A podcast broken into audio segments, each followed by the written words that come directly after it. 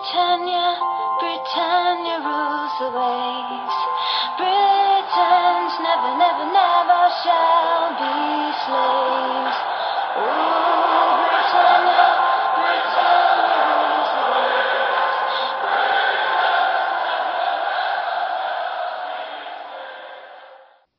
Hej och välkomna till avsnitt 233 utav Svenska FBL-podden. Så var vi då äntligen igång med säsongen 23-24 och eh, vi ska plocka ner Game Week 1 och kanske framförallt blicka framåt mot Game Week 2. Vi spelar in idag tisdagen den 15 augusti och agendan för dagens avsnitt är att vi snabbt ska kika in lite i våra lag, hur det, går, hur det har gått i Game Week 1 och ja, se framåt för Game Week 2.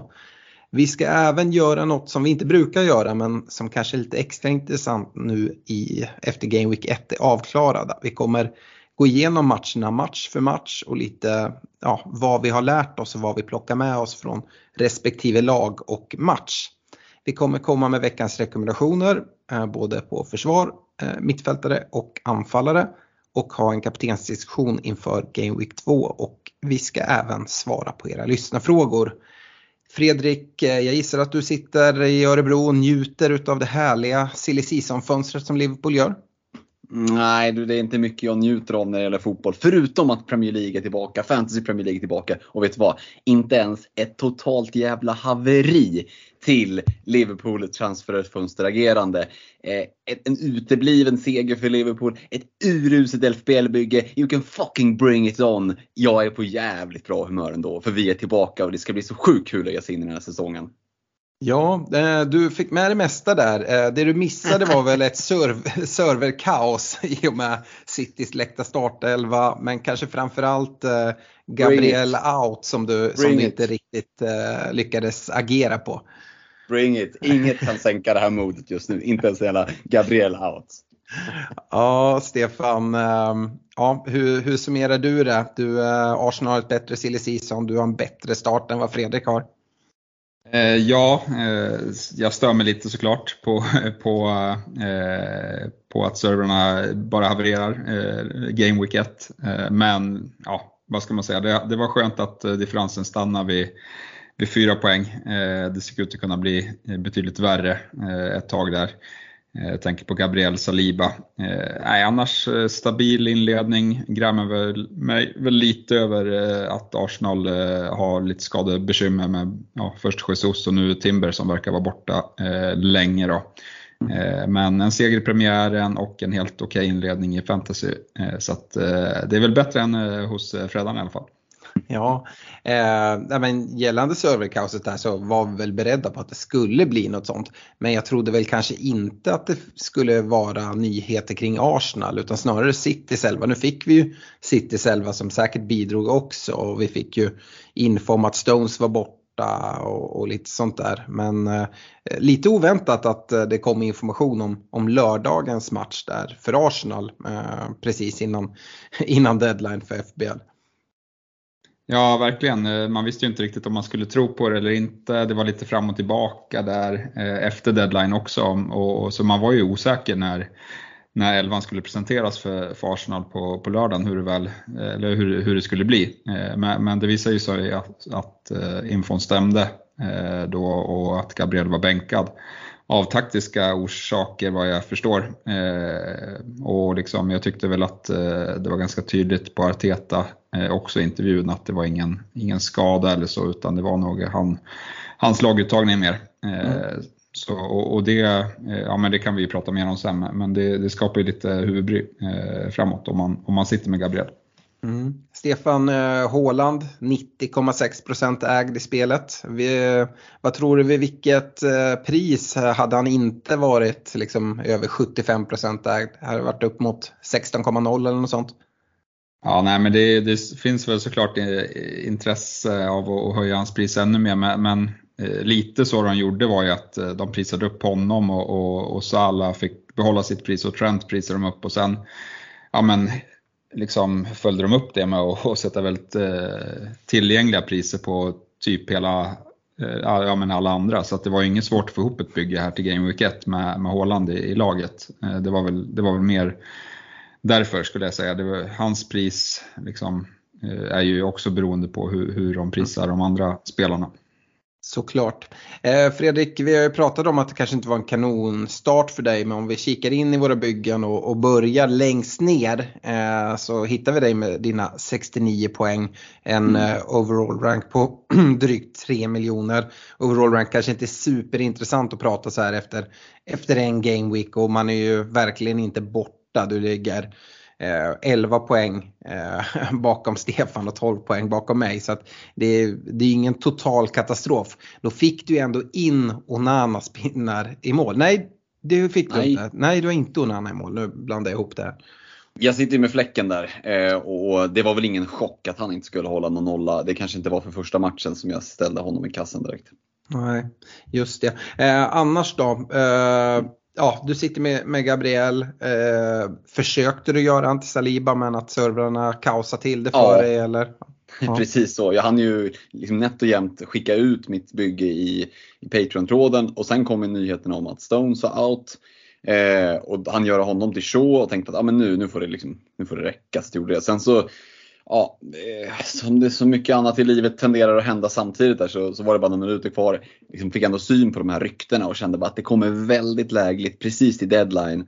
När det inte ens är liksom den matchen. Men ja, jag går ändå in, försökte hitta en del, så var det i våran Patreon-tråd där som det ändå länkades ganska bra. Så jag kände att nej, men det här måste jag nog trycka av och då, då var det redan för sent. Så hade jag varit lite snabbare på det så, så hade jag hunnit. Men eh, ja, det, det, jag grämer mig inte supermycket för det. Eh, därför att det, liksom, det var inte jätte, jättesäkra källor. Vi trodde att det stämde, det, det visade sig göra.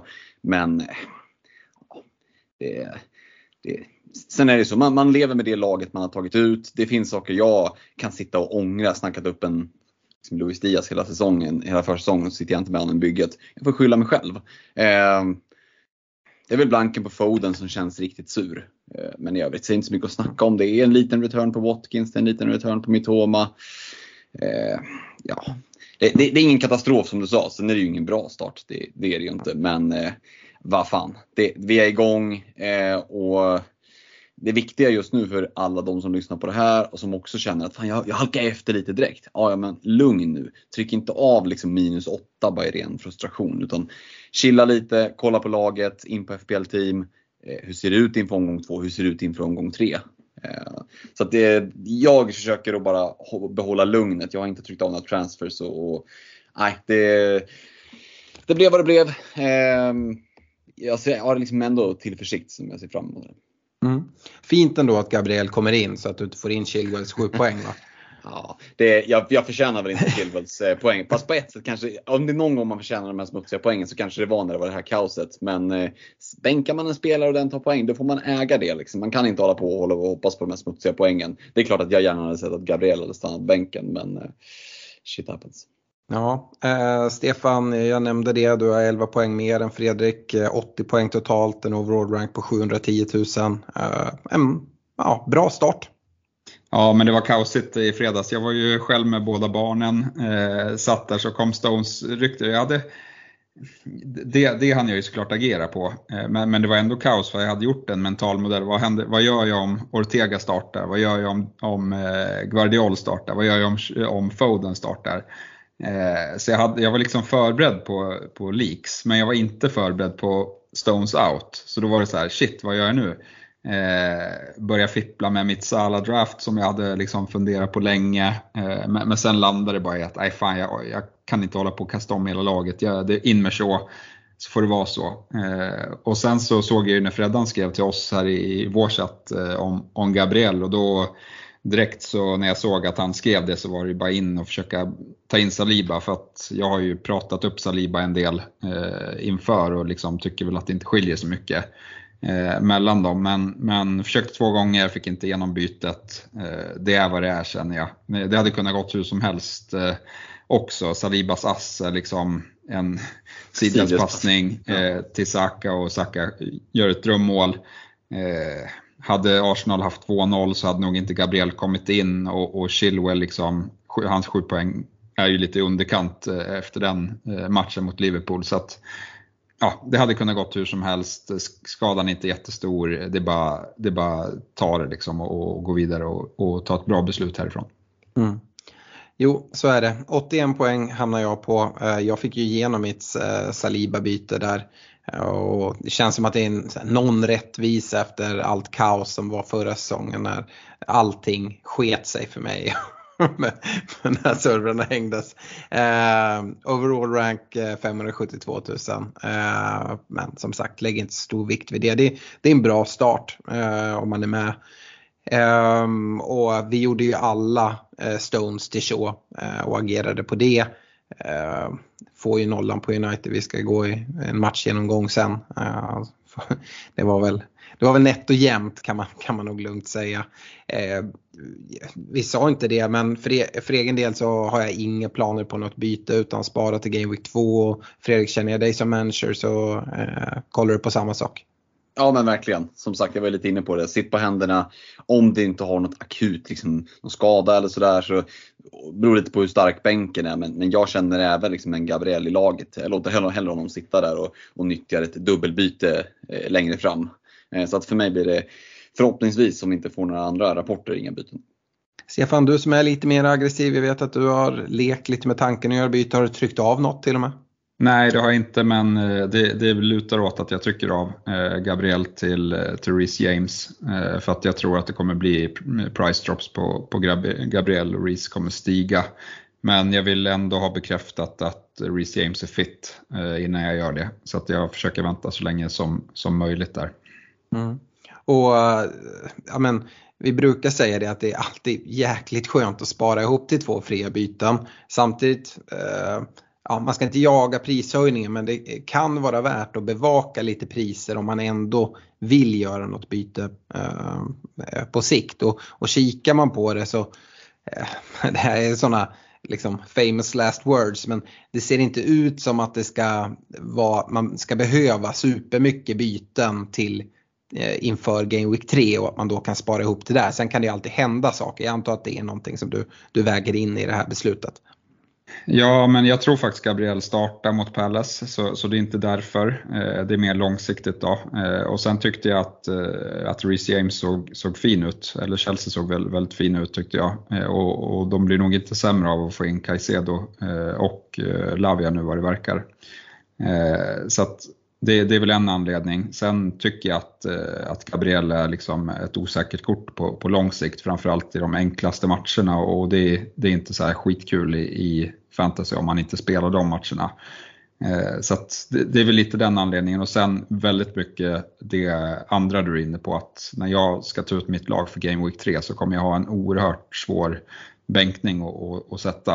Eh, så att Visst, jag kan få en ny skada eh, här i Game Week 2, eh, men jag, jag står mycket bättre rustad i, i den gameweeken. Till den här gameweeken så har jag ja, med Caboret som har blank och Archer som är liksom, eh, bara en placeholder och inte spelar. Så att jag är redan nere på, på en bänkgubbe eh, i bygget. Eh, och om liksom, tesen att Gabriel inte startar eh, visar sig, eller att Gabriel startar visar sig vara fel, då, då börjar det se tunt ut på, på kvisten.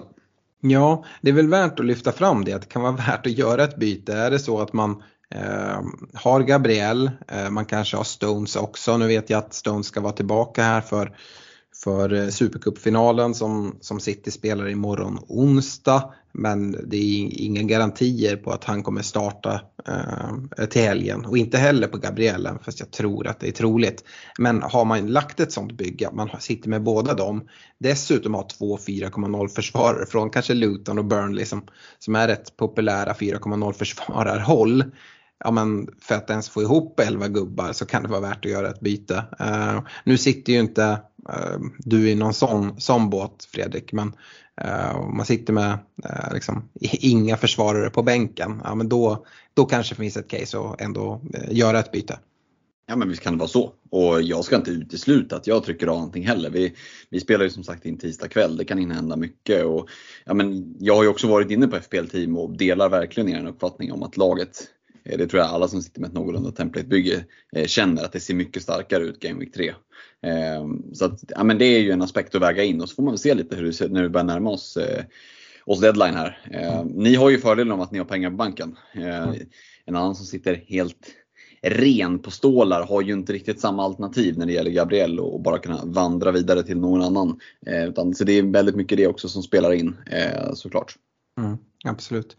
Ehm, eh, Stefan, jag tänkte skjuta in en liten lyssnarfråga här när du ändå håller på och pratar om lite så bänkningsproblem. Eh, Kalle Engvall han undrar hur man tänker kring målvakter. Eh, om man exempelvis har Pickford eller Johnston som, som första målvakt och Turner på bänken.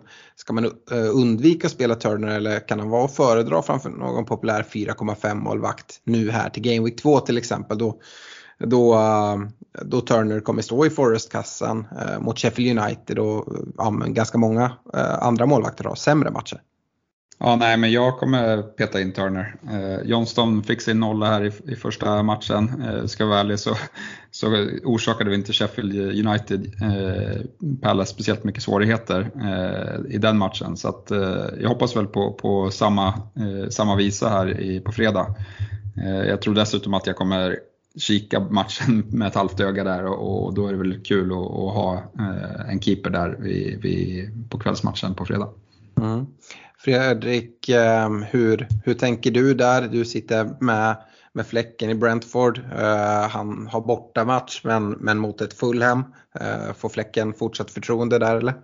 I busslaget så sitter fläcken nu men eh, det är klart att Turners match Sheffield United hemma, det, det lockar ju för jag tror ju att det är strykgänget i år. Eh, Sheffield United, de, de, det ser tunt ut i det laget. Alltså det är inte många spelare där i, i det bygget som, som håller liksom god Premier League-klass. Så att, eh, jag förstår ju tanken om Turner. Eh, sen har vi varit inne på innan säsongen här med att börja hålla på och, och, byta fram och tillbaka. Och man ska träffa det där, för egen del, fläcken mot ett Fulham som jag, ja, de lyckas ju liksom, ja, de lyckas i Game Week 1, vad är det som säger att de ska lyckas i Game Week 2? Ja, det är egentligen inte jättemycket. Så att, eh, just nu sitter fläcken i, i eh, busslaget i alla fall. Ja. Eh, Stefan, hur hade du tänkt då om vi tänker på lite andra målvakter? Eh, Vissa sitter med Leno i Fulham som tog jättemycket poäng nu hemma mot Brentford. Vi har Eh, en eh, stil i Brighton som ska bort och möta Wolves. Vi har Onana som är väldigt högt ägd eh, som ska bort och, och möta Spurs. Pickford möter Villa borta. Vilka målvakter är det du hade, hade spelat före Turner om man sitter med Turner som andra målvakt? Nej, det är jättesvårt. Alltså så här, målvaktsrotationer är ju extremt svårt. Det kan ju gå hur som helst. Eh, det såg vi lite så att ja, men, som Pickford får ha ett skott på sig och det går i mål. Det är det som skiljer Jämfört med Leno då. Ja, precis. Precis. Nej, men man vill ju ha lite skott så. Eh. Men, men eh, ja, jag vet inte. Det, det, är extremt svårt. Eh, jag hade väl, jag vill inte stå med Johnston. De möter Arsenal. Jag hoppas inte att han håller nollan. Eh, så sen kanske han kan få lite räddningspoäng, eh, absolut. Men, men då, då gamblar jag hellre med, med Turner. Eh, de andra jag hade nog inte bänkat en, en Onana som liksom gör massa räddningar här i Game Week 1, plockar, plockar en bonuspinne. Han hade fått, fått stå. Eh, Wolves hade ju uppenbarligen svår, svåra problem att, att, få in bollen, eh, så Stil hade jag nog också haft för, förtroende för där. Eh, Pickford däremot hade jag nog inte ställt i kassen. Nej. Ja, spännande. Eh, Fredrik, eh, man får jättegärna stötta oss via patreon.com svenska FPL. Vi hade lite utlottningar här under helgen. Ja, oerhört roligt eh, att få ja, men, eh, dra lite lotter ur den där digitala tombolan och eh, ja, men vi har ju ett, ett gäng glada vinnare som vi har fått meddela att de har eh, ja, men kammat hem riktigt, riktigt, riktigt, riktigt fina priser får vi väl ändå säga. Ja, stort grattis till Emma Wilhelmsson som drog den största vinstlotten som eh, får hänga med på eh, vårens poddresa. Det är ju inte klart vart poddresan går. Det är väl också en sån grej vi kan Eh, pusha lite extra för, för Patreon för att där har man förtur eh, till bokning och vi släpper den där. Vi kommer även lotta ut eh, ja, men, massa andra saker här under, under hösten. Eh, sen så är det Edis Beso, Jari Salmi och Rasmus Jonsson som eh, alla vinner varsitt presentkort på 1000 kronor hos unisportstore.se. Eh, så ja, men stort grattis till er och vill ni eh, vara med i de här utlottningarna framöver eh, men även komma in i vårt fina community och få, få tips och tricks och få inte missa sånt här att Gabriel eh, ryktas vara out och, och exakt vad, vad som händer. Eh, sammanfattning av presskonferenser och allting sånt. Så gå gärna med i communityt. Eh, Patreon.com svenska FBL. Stötta oss med 25, 35 eller 50 kronor i månaden. Eh, och eh, med det Stefan så hoppar vi in i Game Week 1 genomgången och jag tänker att vi ska gå igenom det match för match. Eh, och eh, vi eh, kör lite så här i inte i kronologisk ordning utan vi börjar med våra tre lag och du kan väl börja med Arsenal Forest, en match som Arsenal vinner med 2-1. Ja, man gör ju det. Man kontrollerade matchen ganska bra utan att, att liksom skapa allt för mycket eh, eh, ja, men i, i anfallsväg och sen, sen var det lite nervigt på slutet. Men liksom fantasymässigt så, så är det ju det här stöket i backlinjen som, som eh, ja, men de flesta är berörda av, där, där Gabriel då sitter på bänken. Eh, vi har pratat om det lite grann och, och det verkar ju vara av taktiska skäl. Eh, att man, eh, och, och liksom det är ju för att få in Havertz i bygget på, på mitten och att man då eh, spelade Partey som, som högerback som inverterade därifrån. Eh, vilket gjorde att eh, ja, men, eh, jag trodde att det skulle kunna vara Gabriel eh, Saliba och, White som spelade då, eh, men det visade sig att det var Timber som, som eh, tog Gabriels plats där. Och, och det är ju liksom jag, jag, tror inte att det är något problem nu för Crystal Palace i Game Week 2, men det är ett problem på sikt. För att vi har ju många fina hemmamatcher som fulla med Game Week 3 till exempel. Tänker Arteta likadant där. Eh, nu har vi dessutom liksom, eh, Timbers eh, skada här så, att ta ställning till. Han kommer ju vara borta i flera månader. Eh, men bytet vi såg i matchen var ju att Tomiyasu kom in eh, i, istället för Timber. så, så där vet vi inte heller riktigt. Hade, hade Gabriel kommit in istället för Timber så hade man kanske varit lite tryggare med att, att han startar mot Fulham också. men, men nu vet jag inte. så att för mig är det ett problem att Eh, att, Gabriel eh, har fått den här statusen. Eh, men ja, magkänslan säger att han kommer spela merparten av våra matcher, men, men är det liksom tillräckligt bra? Alla som han går till Saliba har ju såklart dragit vinstlotten, han sitter mycket tryggare. Men, men det är lite mina tankar kring, kring det. Mm. Offensivt sett så lärde vi oss väl inte jättemycket nytt. Jag var ganska förvånad att Enketia startade matchen, men det var ju tydligen för att han har varit helt eh, magisk på träning här i veckan enligt Arteta. Eh, jag trodde Trossard skulle spela, eh, spela där och spela falsk nia. Nu, ja men, ja, vad det beror på för övriga spelare får vi ju se. Jag tycker väl att en sån som Martinelli blir lite mindre intressant. Nu kommer den iväg med en assist i den här matchen. Men, men jag hade gärna sett Trossard på, på topp där för, för Martinellis del.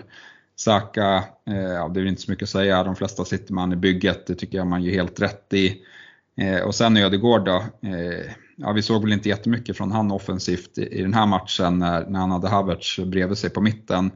Eh, men jag tror man ska liksom avvakta lite innan man drar ut eh, svängarna allt för mycket där. Jag tycker fortfarande att han är ett, eh, ett bra val i, i Arsenal man ska väl säga det att nu när vi går igenom match för match, det är liksom, vi har 90 minuter att gå på. Eh, vi kommer dra en del statistik och, och sånt där men det, det, man kan inte göra allt för mycket med den informationen utan förhoppningsvis har man gjort väldigt bra research inför och de spelare man har valt nu om det till exempel är Ödegård som, som blankare som sitter i mitt bygge att inte kanske var, liksom, drabbas av panik. Så, ah, här måste jag göra ett byte, han tog inga poäng den här omgången. Utan liksom lite bara ta det lugnt. Är det verkligen ett jätteproblem? Eh, hade jag varit helt chockad om Ödegård skulle komma iväg med 1 plus 1 i nästa match mot, Pärla. Palace. Spelschemat ser fortsatt bra ut. Ja, men det kanske inte är värt att lägga ett byte. Ger det lite tid att se. Ser man över längre sikt att ja, men, det kommer inga poäng och det kanske inte bara att det inte kommer poäng utan att det inte riktigt ser ut att vara nära poäng heller. Ja, men då kanske man ska agera. Men just nu eh, samla in lite mer, eh, lite mer innan man, man agerar tänker jag. Men ehm, ja, den stora frågan som folk ställer sig är väl vad man ska göra med Gabriel. Eh, du nämnde att gå till en, en Chelsea-back. Du säger samtidigt att de som agerade och plockade in Saliba kanske drog vinstlotten. Är, är det för sent nu tycker du att liksom bara göra det sidledsbytet Gabriel till Saliba? Ja, jag, jag, tror att man måste göra det ikväll. Typ. Eh, Saliba är väl på, på väg att, att stiga. Eh, sånt fall, det, det, känns ju mindre lockande att göra det efter prisförändring för då, då tycker jag Reece James lockar mer. Eh, men, men, om man som i Freddans fall sitter med noll på banken så, så är det väl absolut ett alternativ. Eh, men, men jag vet inte, det Ja, då måste du göra ett tidigt byte, du får inte all information inför helgen. Då hade jag hellre liksom gått på eh, till exempel en Enrico Henry som såg bra ut i, i Brentford med bra matcher. Eh, mm. om, om man vill nu gå därifrån. Eller så har man is i magen, se vad som händer med Gabriel. Det är mycket möjligt så att han, att, eh, ja, det var bara en markering och, och att eh, han, han liksom kommer tillbaka in i laget tack vare Timbers eh, skada nu här. Eh, och, och sen Sinchenko ska ju komma tillbaka också, då kanske det är han som inverterar från vänsterkanten istället och ja, men de strukturerar om eh, offensiven istället. Så jag tycker det finns mycket frågetecken fort, fortfarande i Arsenal. Eh, jag förstår om man vill agera, jag förstår om man, om man har is i magen med, med Gabriel också. Mm. Och en spelare som vissa chansar med som, som Trossard eh, visste vi ju att det skulle mycket väl kunna vara en bänk även om du Eh, Eh, kanske trodde och hoppades på att han skulle starta. Eh, den får man bara käka va? och räkna med att han kommer få vissa starter och när han inte får starterna kommer han få inhopp och han har sett bra ut under försäsong när han, när han har spelat. Visst är det ingenting man, man eh, behöver agera på.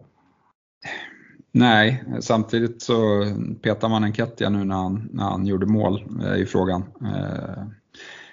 Den är ju svår eh, såklart. Det finns ju oerhört mycket alternativ som ser bra ut i, i hans priskategori. Eh, så, så jag hade väl varit lite smått eh, ja, men orolig för, för Trossard där. Jag vet inte vad mer han ska göra för att slå sig in i startelvan. Jag tycker han har varit bäst i Arsenal på försäsongen.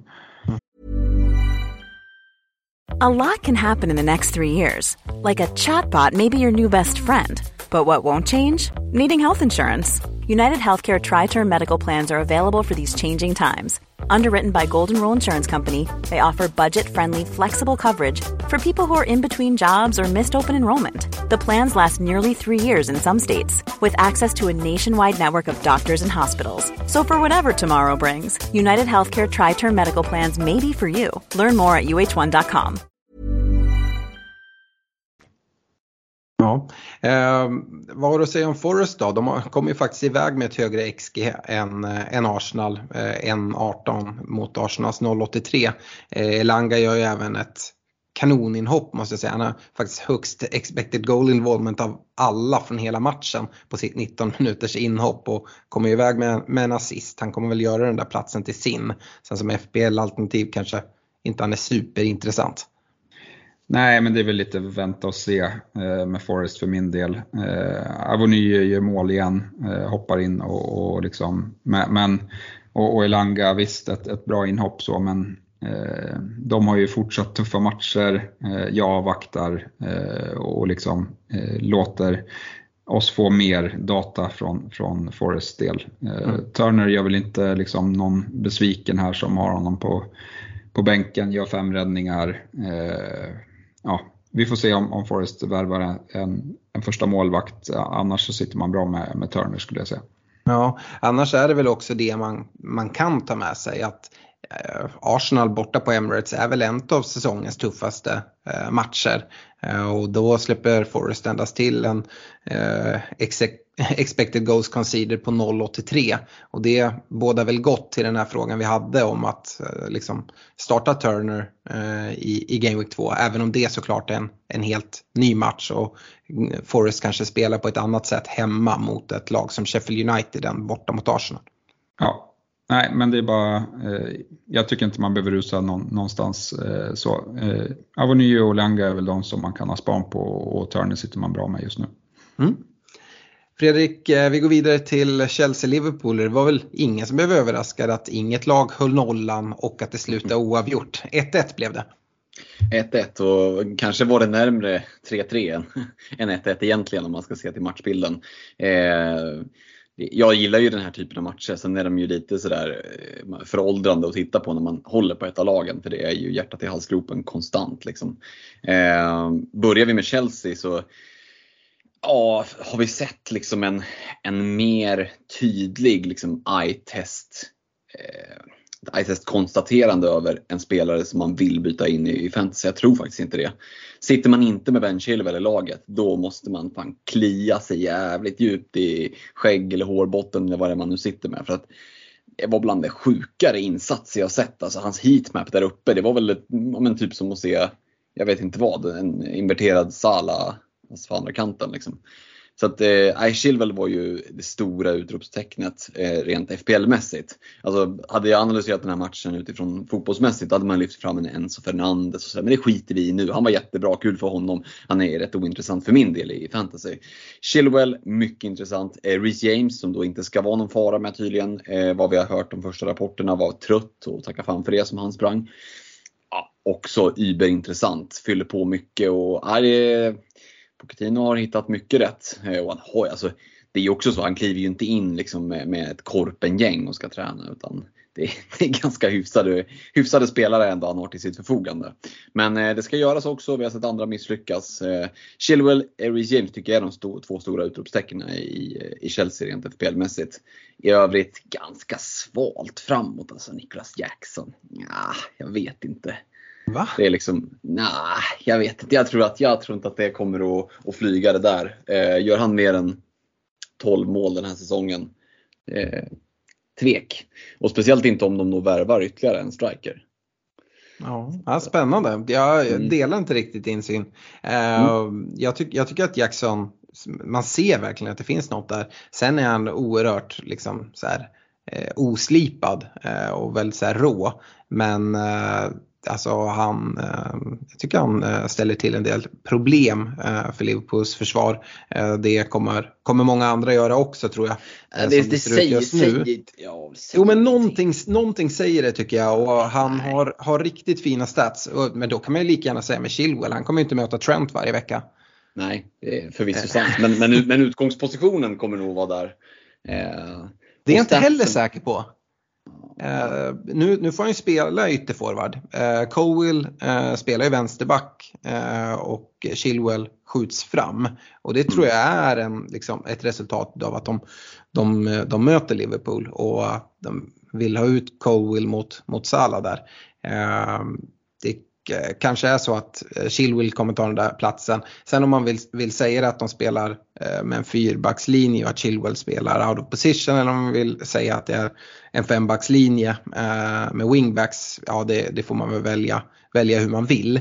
Men jag tror eh, vi, vi kommer nog få se eh, i många matcher då Chelsea spelar med, med fyra, fyra backar, backar och då Chilwell och James får spela um, spela vanliga ytterbackar snarare än wingbacks. Sen tror jag, och det är det vi har sett egentligen hela försäsongen från Chelsea, eh, och då har vi sett Chilwell bomba framåt. Men det kanske snarare säger att det är James som man inte ska dra riktigt för stora växlar utav. Eh, då, för då är det han som går in och Chilwell skjuts fram. Eh, så har det i alla fall varit på försäsongen.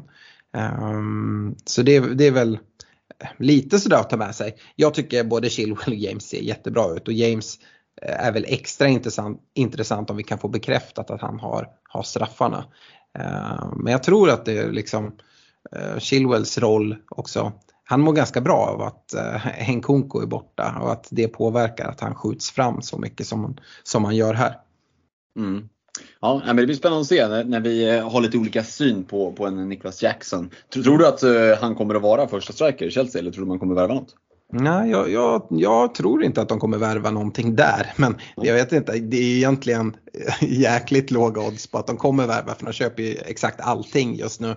Eh, Caicedo in, Lavi är väl på väg eh, och sådär. Ska man säga någonting mer om James och Chilwell så är det väl att de inte tar någon hörna. Enzo tog, tog alla hörnor eh, i den här matchen. Mm. Eh, det gör ju inte att Enzo är liksom ett super FPL-alternativ trots att han gör en kanonmatch här. Men det är lite synd. Man skulle gärna mm. vilja ha, ha någon hörna från, från eh, både Chilwell och James kan jag tycka. Ja, det blir intressant att följa. Mm. Å andra sidan var ju Chilwell inne i boxen och, och hota eh, ja. på hörnorna så att eh, han, det, det, kan jag köpa. som Chilwell-ägare i alla fall. Ja, absolut. Eh, mm. Kan, kan väl även konstatera att vi har en 4,5 målvakt i, i Chelsea. Eh, om man vill gå den vägen. Även fast jag då kanske mer lockas över att dubbla upp med, med ytterbackarna. Eh, men vi har ändå en, en Sanchez där för 4,5. Ja, och det är väl samma sak där. Det ryktas en hel del om målvakter. Kasper Schmeichel var väl det senaste heta namnet. Eh, och då är frågan, vågar man då sitta med? Men det är ju någonting att följa och mm. som sagt eh, säsongen är lång och, och eh, visar det sig att det är Sanchez som är första keeper 4,5. Ja, det, det, det, finns en hel del liksom spännande med det här laget eh, och, och, de gör ju en väldigt bra match från matchminut 20 och framåt. Eh, första 20 tycker jag man är klart sämre eh, än vad Liverpool är, eller Liverpool kanske är klart bättre.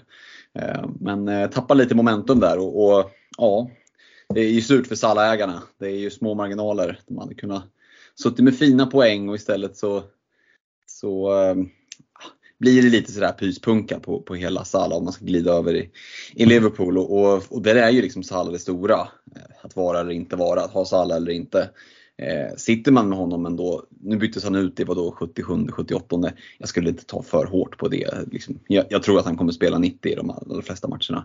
Eh, och jag menar, att han blir sur när han blir utbytt, ja, alltså hellre det än att någon bara kliver av och inte bryr sig känner jag. Eh, och jag tror inte Klopp har några som helst problem med det. Eh, ja, Salah är, är ju het och han har ju kvalitet, det syns. Så att, Sitter man där, liksom, då har man ju också valt en struktur i bygget där det inte bara är jättelätt att byta. Jag skulle känna mig ganska lugn i Salah-båten ändå. Eh, även om jag kanske skulle ha eh, mått ännu bättre i den där Luis Diaz-båten som jag pratade mig varm om för säsongen, men inte hade bolsen att gå till själv. Eh, och det, kan jag, det är nog det jag kanske grämer mig över. Eh, men man får, eh, man får stå sitt kast och ja, hatten av till er som valde att gå på Luis Diaz. Mm. Ja, nej, jag, jag håller med dig Eh, det mesta du säger om, om Liverpool där. Eh, blev ju dock jäkligt chockad med Salas byte. Jag vet inte hur man som Liverpool-supporter känner när man byter ut Salah, byter in Ben Doak, eh, liksom när det står 1-1 borta mot Chelsea. Eh, jag hade varit tokig. ja, det var nog inte många som var jättenöjda över det. Liksom. Eh, speciellt då när, när, det inte var liksom han själv som signalerade för att byta, mm. att han kände någonting. Så, nej, det mm. är helt oförklarligt. Eh, mm. Så det är väl det enda konstaterandet man kan göra. Eh, en annan spaning som jag har, eh, Darwin Nunez kommer ju in i matchen. Mm. Jag tycker mm. han gör det bra när han kommer in. Vad, vad är din syn på, på Darwin? Ah, jag håller inte riktigt med. Jag tycker att det är men eller så här, jag, jag, ska ge ändå honom, jag tycker inte att det är något superinhopp, men man får också ge att när han hoppar in, ja då hoppar ju alla bra spelare ut och så får han spela med ja, Bempa Doak och liksom Curtis Jones och grabbarna. Och det är klart, det är ju någonting annat än, än Salah och Luis Diaz ska ju sägas. Mm. Eh, så, så, det har han. Men jag vet inte, han kommer inte till sin rätt. Jag tycker verkligen att det blir tydligt att han kommer fel väldigt mycket i pressspelet.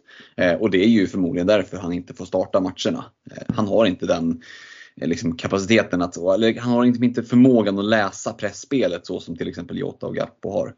Eh, för att han är ju en, liksom en en bättre offensiv striker egentligen. Det tycker jag ju. Men äh, jag är inte du, övertygad. Du, du, tror inte att han startar Game Week 2 mot Bournemouth?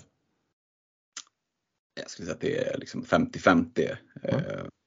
Så det känns väldigt osäkert. Sitta med honom i bygget, då hade jag Å andra sidan vet jag inte om jag hade vågat byta ut honom heller. För att eh, dels kan han få starten, dels kan han få en 30 minuters inhopp och det kan räcka långt.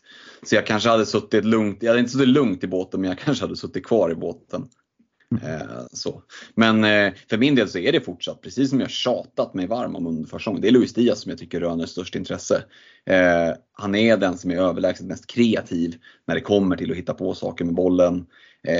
och ja, det bevisar genom att ta poäng. Eh, så att för mig är det någonting som jag verkligen håller span på.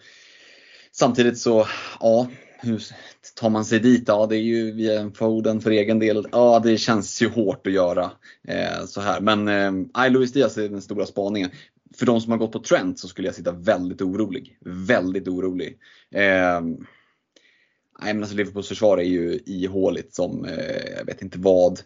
Eh, han kommer ju inte fram supermycket sådär som man är van vid utan fastnar en del liksom på det här in i mitt fältet. Han är ju nog med att täcka upp med McAllister. Liksom. Eh, nu får vi väl se hur det kommer se ut mot, mot ett lite enklare motstånd på hemmaplan om han får en lite högre position. Eh, men eh, jag hade varit orolig med, med Trent i bygget och hade jag suttit med, med Trent och inte med Chilwell så ja, jag hade kanske inte gjort bytet inför omgång två men jag hade fan inte varit långt ifrån. Alltså. Nej, det känns inte som ett prioriterat Nej, byte. det är klart det inte gör. Liksom. Men, men på sikt hade det fan känts som, som ett möjligt byte, helt klart. Ja, eh, men om man känner sig sådär riktigt, riktigt skitnödig nu då inför Game Week 2 när Liverpool ska, ska möta Bournemouth. Eh, hur gör man då? då? Är, är det Diaz som är vägen att gå om man nu inte, inte når till Salah? Eh, eller är det bara att liksom avvakta eh, skulle du säga och, in, och bara gömma sig bakom soffan som man brukar säga. ja, om man inte håller på Liverpool så kan det nog vara läge att gömma sig bakom soffan. Salah är liksom, där har man någonstans gjort valet. Har man inte klivit dit innan säsongen då är det lite sent att komma på det nu, eh, känner jag. Det, det, jag kan väldigt svårt att se byggen där han ska börja trollas in. Eh, men Luis Diaz är ju en spelare som går att gå till i ett rakt byte för väldigt många på, på ganska många olika sätt. Eh, och jag, jag, kan liksom inte argumentera emot det bytet och plocka in honom nu inför Bournemouth hemma med det, så som han såg ut i Game Week 1, så som han har sett ut på försäsongen. Eh, väldigt svårt att argumentera mot det bytet. Eh, det, det som argumenten emot det är väl att det finns väldigt många andra mittfältare som också såg bra ut. Eh, så det är väl mer frågan hur mycket, hur, hur mer långsiktigt respektive kortsiktigt man tänker. Men bara sett för enskilt Game Week 2, nej, men då kan hon spela och byta in. Liksom. Mm. Innan vi går vidare till nästa match måste jag bolla in dig Stefan bara för att uh, se vilken, vilken båt du sitter i gällande Nicholas Jackson i, i, i Chelsea. Jag, jag tyckte han ändå såg spännande ut uh, medan Fredrik kände sig väldigt tveksam där. Nej, han står ganska högt i, i kurs, men eh, Freddan sa något smart där också att eh, det är ju en risk att, att, byta in han i fantasy med tanke på att det här transferfönstret fortsatt är öppet. Eh, och, eh, ja, men du nämnde några spelare som Chelsea eh, liksom håller på att knyta till sig. Olise är ju också någon som man har lagt eh, liksom, utköpsklausul eh, bud på.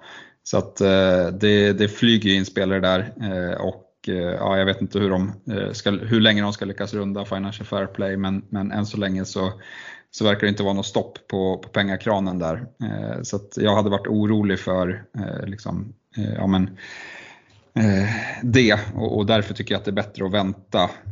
till exempel inför Game Week 3 när de ska möta Luton så sparkar de ju av fredag kväll och, och där får man ju, ja, då är det väl ett bra läge om, om Jackson fortfarande är första första striker och man får bekräftat att han startar den matchen eh, så, så är det väl mycket bättre läge framåt eh, mot trean där. Mm, det låter, låter ändå som att han är på din watchlist precis som på min. Ja men absolut, ett XG, liksom XG över 1 mot, eh, mot Liverpool, det, då, då får man ändå vara med på watchlistan. Mm. Eh, vi ska gå vidare med mitt kära Manchester United som, som vinner hemma mot Wolves eh, med 1-0. Och ja, men för mig var det liksom en perfekt premiärmatch inför uh, hemmamatch. Det är inte mot någon nykomling som brukar kunna ställa till det utan det är ett Wolves som har haft det rätt stökigt. Men uh, ja, det här, det här resultatet tar vi och springer känner jag som United-supporter. Uh, Wolves kom igår till avslut vid 23 tillfällen uh, och det är fler antal avslut än något lag haft mot United på Old Trafford i ligaspelet sedan 2005. Ja, eh, jag vet inte riktigt var, vart man ska börja. Eh, det oundvikliga är väl att prata om straffsituationen, eller straffen som man kanske ska säga. Eh, Onanas överfall eh, där. Eh, och att det inte blir straff, ja alla Onana-ägare eh, och vi eh, tre här som sitter med Luke Shaw får ju vara glada över det. Eh, sen vet jag inte, det, det är väl inte helt omöjligt att Onana hade nypt straffen bara för att liksom eh, liksom verkligen eh, rub it in för oss som, som valde att gå utan Onana som målvakt. För jag tycker att han gör det, gör det bra. Eh, annars, eh, ja, det är svårt att göra för mycket analys utav det här. Eh, vi ser en eh, Martinez kliva av i halvtid. Eh, det är tydligen på grund av något problem med en ankel. Ska tydligen inte vara något, något jätteilla men det är ändå något man, man kan följa. Eh, de mest de mest ägda tillgångarna är väl Bruno och Rashford. Eh, liksom offensiva tillgångarna och ingen av dem ser väl glödheta ut i den här matchen. Eh, om det är på grund utav dem eller om det är på grund av Uniteds spel generellt. United skulle må bra av att få in en frisk Rasmus Höjlund eller en nia och Rashford ut på kanten. Um, men vi får se. Jag tycker att det är alldeles förhastat att liksom kolla mot att offra ett byte här till Game Week 2 på dem. De ska möta Spurs borta och det kan man ju se på pappret är en betydligt svårare match än eh, en match hemma mot Wolves. Och det håller jag väl med om. Men det kommer vara en helt annan match och kanske passar bättre. Ja, ja, det, det, låter konstigt att säga men ehm, ja, jag tycker att det känns lite väl knee jerk att eh, lägga ett byte på Bruno Fernandes eller Marcus Rashford eh, i det här läget. Och eh, vi ser ju, det är väl lite problemet för United i den här matchen att eh, Eh, som jag var inne på, jag, jag, tror att Bruno och Mount kommer spela lite, lite bredvid varandra, att ingen av dem kanske eh, kommer ner lite djupare i banan. Ehm, men det är exakt det som är problemet också därför eh, Casemiro får det tufft att liksom täcka upp allting bakom själv. Så får vi se om Ten Hag fortsätter så eller om han kommer göra om något. Jag kan tänka mig att ehm, borta mot Spurs blir en liten annan balans i viktningen på, på mittfältet och då får vi kanske se lite mer om det är Mount eller Bruno som går ner. Jag tror ju att det är Mason Mount som i så fall kanske tar steget ner men vi, det får vi se. Um, Onana var jag inne på, tycker han gör det bra. Jag ska säga det att han låg på tre bonus eh, innan målet görs. Han kom iväg med en bonus och det är ju målskytten Varann och assisterande Wan-Bissaka som, som tar de andra bonuspoängen. Men eh, sen som det är liksom för att Onana är en bonusmagnet och hans spel med fötterna eller om det är i den här matchen är för att eh, Wolves bombar på en hel del och han får, får agera mycket, mycket där bak. Det, det är också lite för tidigt att säga, skulle jag säga. Eh, Luke Shaw tar ju det gula kortet som han alltid tar. Eh, men eh, ja, man, man, sitter kvar där. Jag tror, att, jag tror att det kommer vara ett lätt... Alla vi tre satt ju inte med Shaw när vi skulle gå in till Game Week 1. Men när Stones försvann så plockade vi in han. Jag tror det här är en spelare som vi också lätt kommer kunna eh, gå ifrån. Eh, och gå till en Guardiol i City om vi ser att han tar den platsen, spara 0,5 eller gå ner till en eh, 4,5 back eller gå till en, eh, en andra Chelsea-försvarare om man nu redan sitter med Chilwell eller att man går till James. Jag tror att det kommer vara en sån plats när vi, när vi kollar framåt lite. Men man har inget problem att sitta kvar med, med Shaw heller. är min känsla. I Wolves ja, jag skulle inte investera i någon, någon spelare i Wolves även om de gör det väldigt bra här. Jag vet inte om det är någon sån manager bounce eller vad det kan ha att göra med. Eh, jag tycker Kunja gör det bra och anledningen till att jag säger det är för att han är prisad 5,5. Eh, det kan vara så att han har straffarna i Wolves och då skulle det kunna vara om det är så att Joao Pedro till exempel tappar sin plats och Kunja fortsatt gör det bra på lite sikt. Att man liksom kan kan kolla där om man inte har råd och liksom gå uppåt från, från 5,5 nivån på, på en forwardsplats. Då kanske, kanske, kanske Kunja skulle kunna vara ett alternativ. Men inte nu. Det håller borta från Wolves skulle jag säga. Um, Yes, uh, Stefan, uh, United Wolves är inte så rolig match att prata om. Brighton-Luton däremot, uh, där finns det mycket FPL-intresse och kan, kanske framförallt i Brighton. En match som Brighton vinner med 4-1. Yes, man fortsätter på det inslagna spåret och, och ja, men ser riktigt bra ut. Sen det, får vi se om det här var liksom, att Luton är dåliga. Vi Fredan pratar om att ja, men att eh, han eh, trodde att eh, Sheffield var, var ett strykgäng eh, och det kan jag hålla med om. Men Luton släpper till oerhört mycket eh, i den här matchen också. Eh, förvisso tuff eh, första match i Premier League eh, men jag hade nog varit lite orolig kring, kring deras eh, försvarsspel rent, rent generellt. Eh, det, det, man kan ta med sig det är väl det som vi pratade upp inför säsongen att ja, men om man skulle behöva fly från Joao Pedro så, så finns Morris där i Luton som straffskytt och det visar han ju att eh, han, eh, han kan förvalta. Luton får straff och jag tyckte han såg säker ut från, från straffpunkten där, bara rullar den i, i andra hörnet mot var målvakten går. Eh, så, så det tycker jag fortsatt är ett alternativ. Annars inte jättemycket att säga om Luton. Caboret Eh, 4,0 backen får eh, ja, lite drygt 60 minuter eh, och plockar ett, ett gult kort men, men eh, ändå ganska liksom fröjdig offensivt sett. Så att jag hade varit, eh, jag har inget problem att, att sitta kvar på honom för tillfället ändå. I Brighton så är det ju mer intressant. Eh, vi fick vänta länge men, men eh, när Estopinians assist kom så, så fick han ju liksom utdelning för allt han hade gjort tidigare i matchen. Eh, plocka tre bonus, skapar oerhört mycket, eh, ser ju riktigt, riktigt fin ut. Eh, Brightons spelschema är ju grymt så att eh, Stupinian är ju fin men när han visar det här så vet jag inte om jag är beredd att liksom byta ut han i de här svårare matcherna, bara sitta kvar med honom, och så kommer det fina matcher sen igen tänker jag eh, svårt, svårt att byta ut någon som ser så, så fin ut. Han är ju liksom på Chilwell, Chilwell nivå i, i, offensiven. Jag tror att han var den som hade högst eh, XG av, av alla backar här i, i första omgången.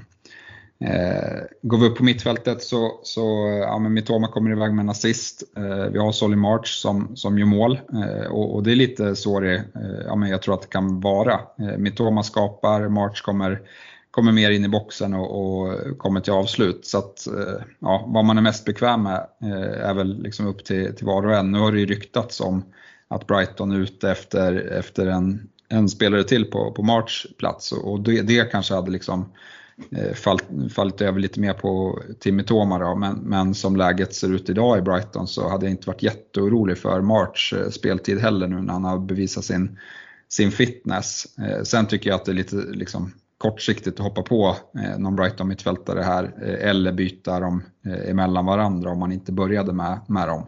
Eh, men, men, eh, ja, men på längre sikt så, så, tycker jag att man kan ha det med sig. Och sen på topp så, så har vi ju Chao Pedro som, som många gick på. Eh, 5,5 eh, som vi trodde var straffskytt och mycket riktigt så var han straffskytt när, när det väl Premier League drog igång också. Eh, får en ganska billig straff ska vi väl säga eh, här. Eh, slår in den säkert. Eh, eller säkert, jag tycker straffen är bra, jag tycker målvakten gör det bra. Eh, så, eh, lite fel höjd kanske men, men den sitter i alla fall och, och det kommer väl innebära att han får slå nästa straff också som Brighton får. annars ja, han kunde haft mer utdelning, bränner ett riktigt, riktigt fint läge i inledningen av matchen. Och ja, men jag tycker han spelar spelar rätt mycket. Eh, blev utbytt i slutet mot eh, Enciso så jag är positivt överraskad där. Eh, jag förstår att eh, folk byter in honom eh, men jag tror lite så att eh, Ja, jag hade inte bytt eh, om man satt med liksom, om man gick på Watkins istället så hade jag inte bytt det bytet här inför Game Week 2 eftersom Watkins har en fin fin hemmamatch mot, mot Everton. Så att, ja men det, det, är värt att hålla ögon på Joao Pedro och hans eh, fortsatta speltid men eh, jag hade inte liksom kastat mig, eh, ja, på, för, kastat mig efter honom. Eh, då tycker jag att det finns andra spelare som, som är mycket viktigare att få in i, i bygget. Mm. Värt att säga om Joao Pedro där är ju att han tar straffen trots att Milner är på plan också. För det var ju ett sån där orosmål man hade. Man hade sett att han fick ta en straff för säsongen när Gross var på plan. Nu är även Milner på, på plan som vi vet är en erkänt bra straffskytt.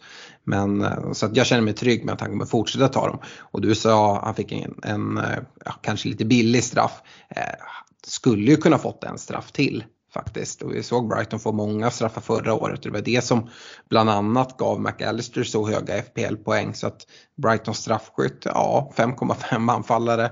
Ja, här kan man nog sitta och kanske inte behöva ha någon väg att fly ifrån. Det beror lite på. Så att eh, nej, jag, jag tycker verkligen att eh, Joao Pedro han gjorde det bra. Eh, spelar ju mer som tia än, än striker. Men jag tycker han, han gör det bra därifrån och, och ser bra ut. Gällande Stupinians bonuspoäng där ska man ju också säga att det, ibland där sitter man ju där och är livrädd att det liksom skiljer en poäng till höger eller vänster. Som du säger, jag vet inte nu är det mot Luton och det är en match. Men man vill ju inte byta ut honom eh, även när matcherna blir tuffare. Det är solklara tre bonuspoäng han tar och då är det trots att han tar gult kort och att eh, Brighton släpper in mål. Så att eh, ja, nej, Stupinian ser väldigt, väldigt fin ut. Fredrik, ett annat lag som ser fint ut det är Manchester City som mm. vinner med 3-0 borta mot Burnley på fredagskvällen. Ja, utan att förta sig får man väl ändå säga. Liksom, de, de ställer in skorna och får, får jobbet gjort. Eh, det är väl bara att erkänna och där kan vi väl börja framifrån i planen med, med en Håland som bevisar att Håland är Håland. Ja, det har sett lite skraltigt ut på försäsongen. Han kliver in, stänker två baljer och, och ja, var det någon som funderade på någonting annat än Haaland så, så tystade han ju de funderingarna. Eh, och ja, det, väl det finns ju ingen anledning att tro att det här kommer att, att sluta. Utan så länge han är hel då kommer han nog fortsätta att pulverisera motståndet. Så att, eh, Reken är att inte byta ut den alltså? ja, lite så. Reken är att det är en jävla gamble och, och, och bindla någon annan får man väl säga. Även om de spelar hemma mot Bournemouth. Eh, det som är intressant i anfallsväg också FPL-mässigt där, det är ju en Julian Alvarez eftersom De Bruyne kliver av skadad. Eh, borta många månader, fyra månader såg jag något rykte om. Eh, och det gör ju att Julian Alvarez kommer in och får liksom en, det öppnas upp en plats för honom. För han kanske inte har en sån här given plats annars. Eh, när De även om om eh, ja, men han är, död, han är ju en bra spelare. Alltså det, det, är lätt att man liksom glömmer bort det. det. det. är en riktigt bra fotbollsspelare och med De Bruyne borta, 6,5 för Julian Alvarez. Ja, jag förstår att många blickar dit. Eh, och, ja, just när han står listad som anfallare också, det gör honom, eller som forward, det gör honom nästan mer attraktiv än, än om han skulle stå som mittfältare. Eh, mittfältsväg i övrigt, ja det är ju Foden-blanken och så är det väl att Grealish inte får en enda minut. Ehm, det, det, är väl de två liksom delarna att ta med sig där. Och, och kanske mer ändå noterbart att Grealish inte får ett, ett inhopp ens. Att Foden blankar, ja så kan det vara. Liksom. Han håller på att göra ett, ett drömmål när han tar med sig bollen och jävla snurrfint. Liksom. Och då hade vi suttit här och pratat om någonting annat. Men en Grealish som blir fast på bänken, det kan vara Fortsatt tungt. bakis. Ja, det, man börjar nästan undra liksom. Men, men han mm. fick ju spela den försäsongen så det är ändå märkligt tycker jag att sån, han inte får inhoppen när man ser vilka andra som får göra inhopp i Cole Palmer och de här. Så att, eh, noterbart helt klart. Eh, I backlinjen så, ja men Stones, vi pratade om det. Eh, det kom indikationer där strax innan deadline att, att han var out. Eh, han man inte agera på dem så bör man väl inte vara superorolig. Det fanns ju träningsbilder som kablades ut här idag tisdag när vi spelade in att han vara tillbaka. Och ja, Det bästa vore väl nästan liksom att han sitter på bänken eh, i den här Supercupfinalen som spelas onsdag kväll nere i Grekland. Eh, men det är klart, spelar han från start och ser det, då är det väl kanske det ännu bättre. Då, då vet man ju verkligen att han är tillbaka. Eh, och Stones i all ära, ja, det är väl ändå Guardiol som, som röner mest intresse i försvarslinjen. Eh, eller vad säger ni? Jo, alltså för mig är ju liksom upptripplingen i City, nu sitter jag bara med Håland, men på sikt ja. så är ju det eh, Håland, Alvarez och Guardiol eh, är, är känslan som det är just nu. Mm. Sen så KDB ut, ja det är, det är jättebra för, för Alvarez, men kanske också för Foden eh, ska, väl, ska väl nämnas. Men det kommer väl ändå värvas in. Det har ju pratats eh, hutlösa pengar för en Pakita, eh, se om de bara ror det i hamn. Jag tror väl att Eh, om de var intresserade innan Kevin De Bruyne gick sönder så har det knappast minskat. Eh, sen om det blir Paketa eller någon annan, men någon kommer värvas in. Sam, samtidigt, den, den spelaren oavsett vem det är ska komma in i laget. Så där. Jag tror på lite så medellång sikt ändå att Alvarez ser väldigt bra ut och där har vi ju den här eh, superfina vägen ifrån Joao Pedro om man har lite pengar i banken eller om man kan lösa 1,0 på, no, på något sätt. Eh, kostar ju bara 1,0 mer än Joao Pedro.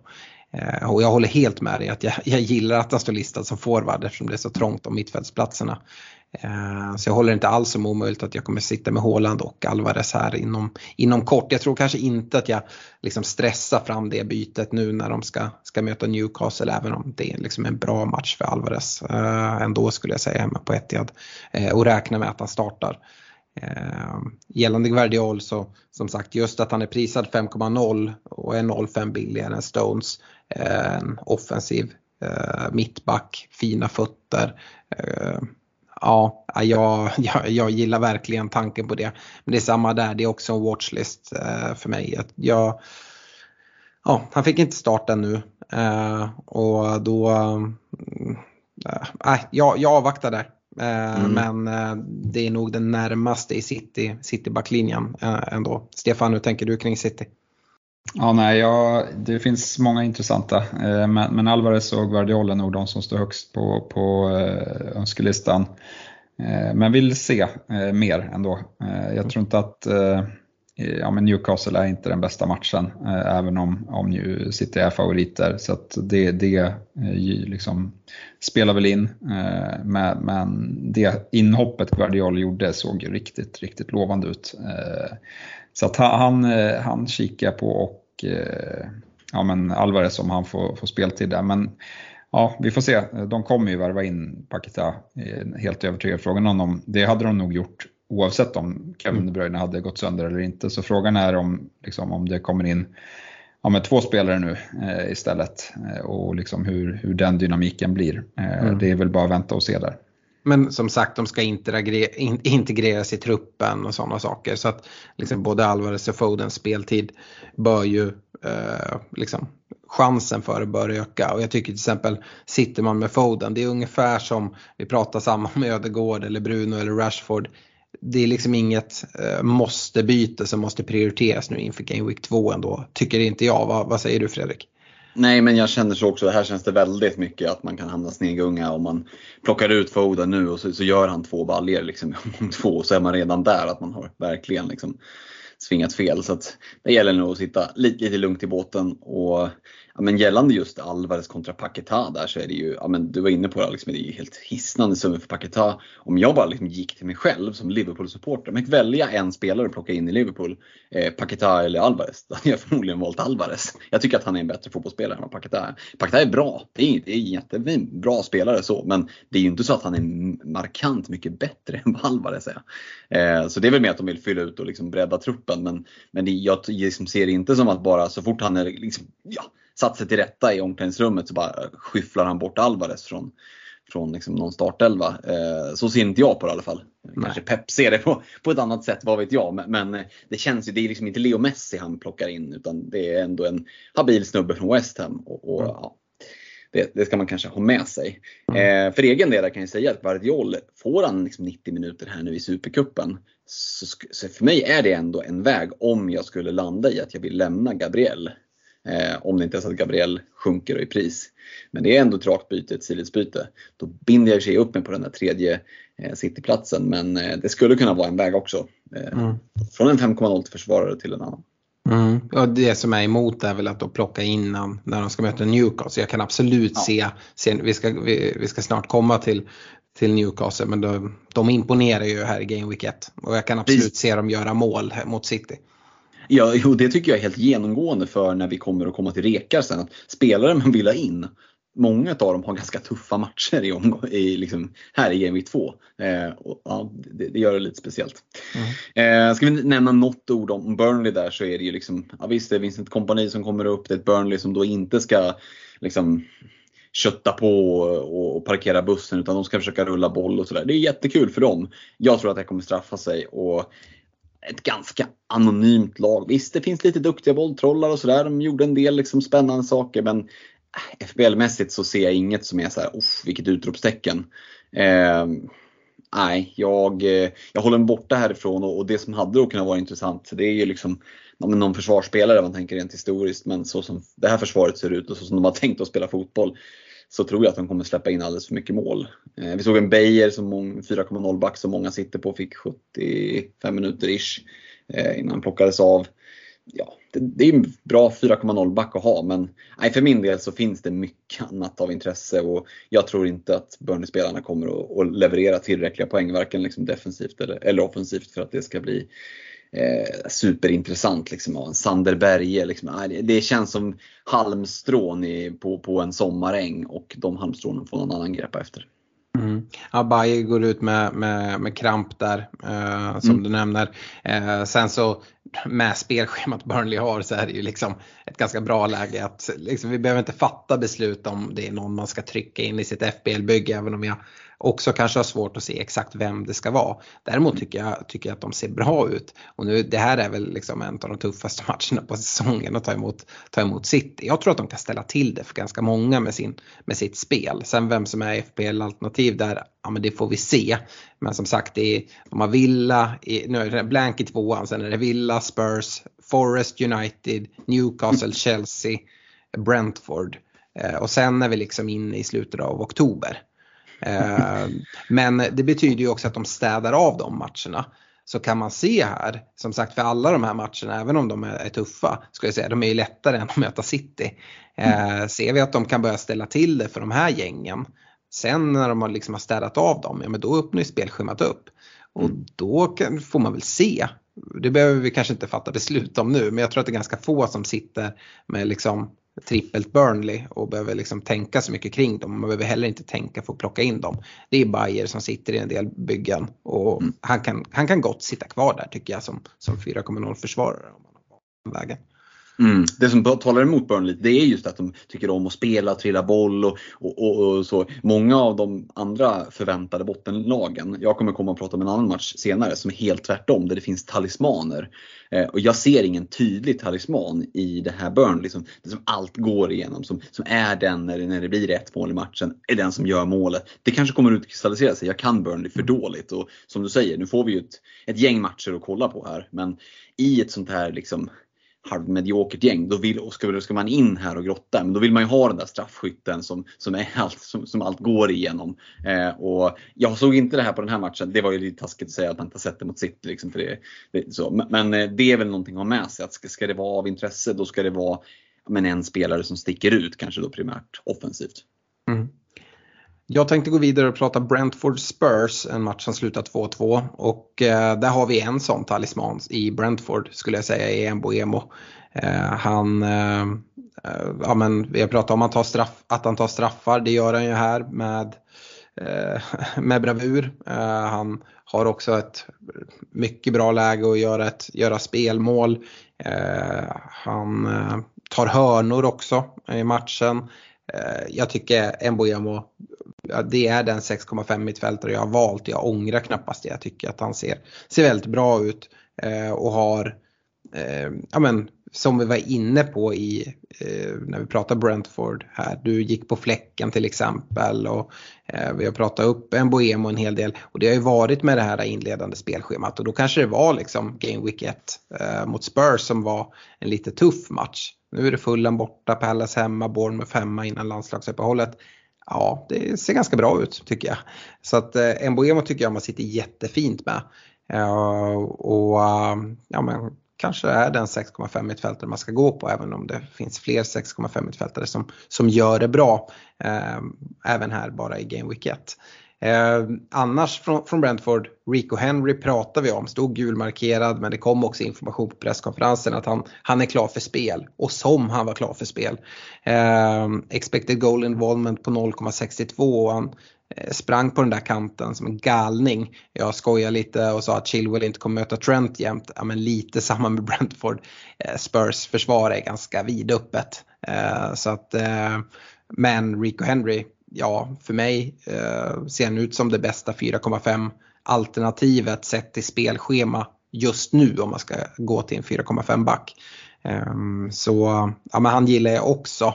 Eh, i, I Spurs där, där Kane har lämnat, Richarlison tar, tar strikerplatsen eh, så tycker jag ändå det är Madison som är tydligt eh, den go-to-gubben eh, FPL-mässigt men även fotbollsmässigt. Eh, tar hörnorna från båda håll eh, och eh, kommer iväg med två assist. Eh, vi pratade om eh, Salibas assist och ja, den där andra assisten vet jag inte, Madison blir tack tacklad och bollen eh, kommer från honom. Eh, men han är, han är involverad i exakt allting.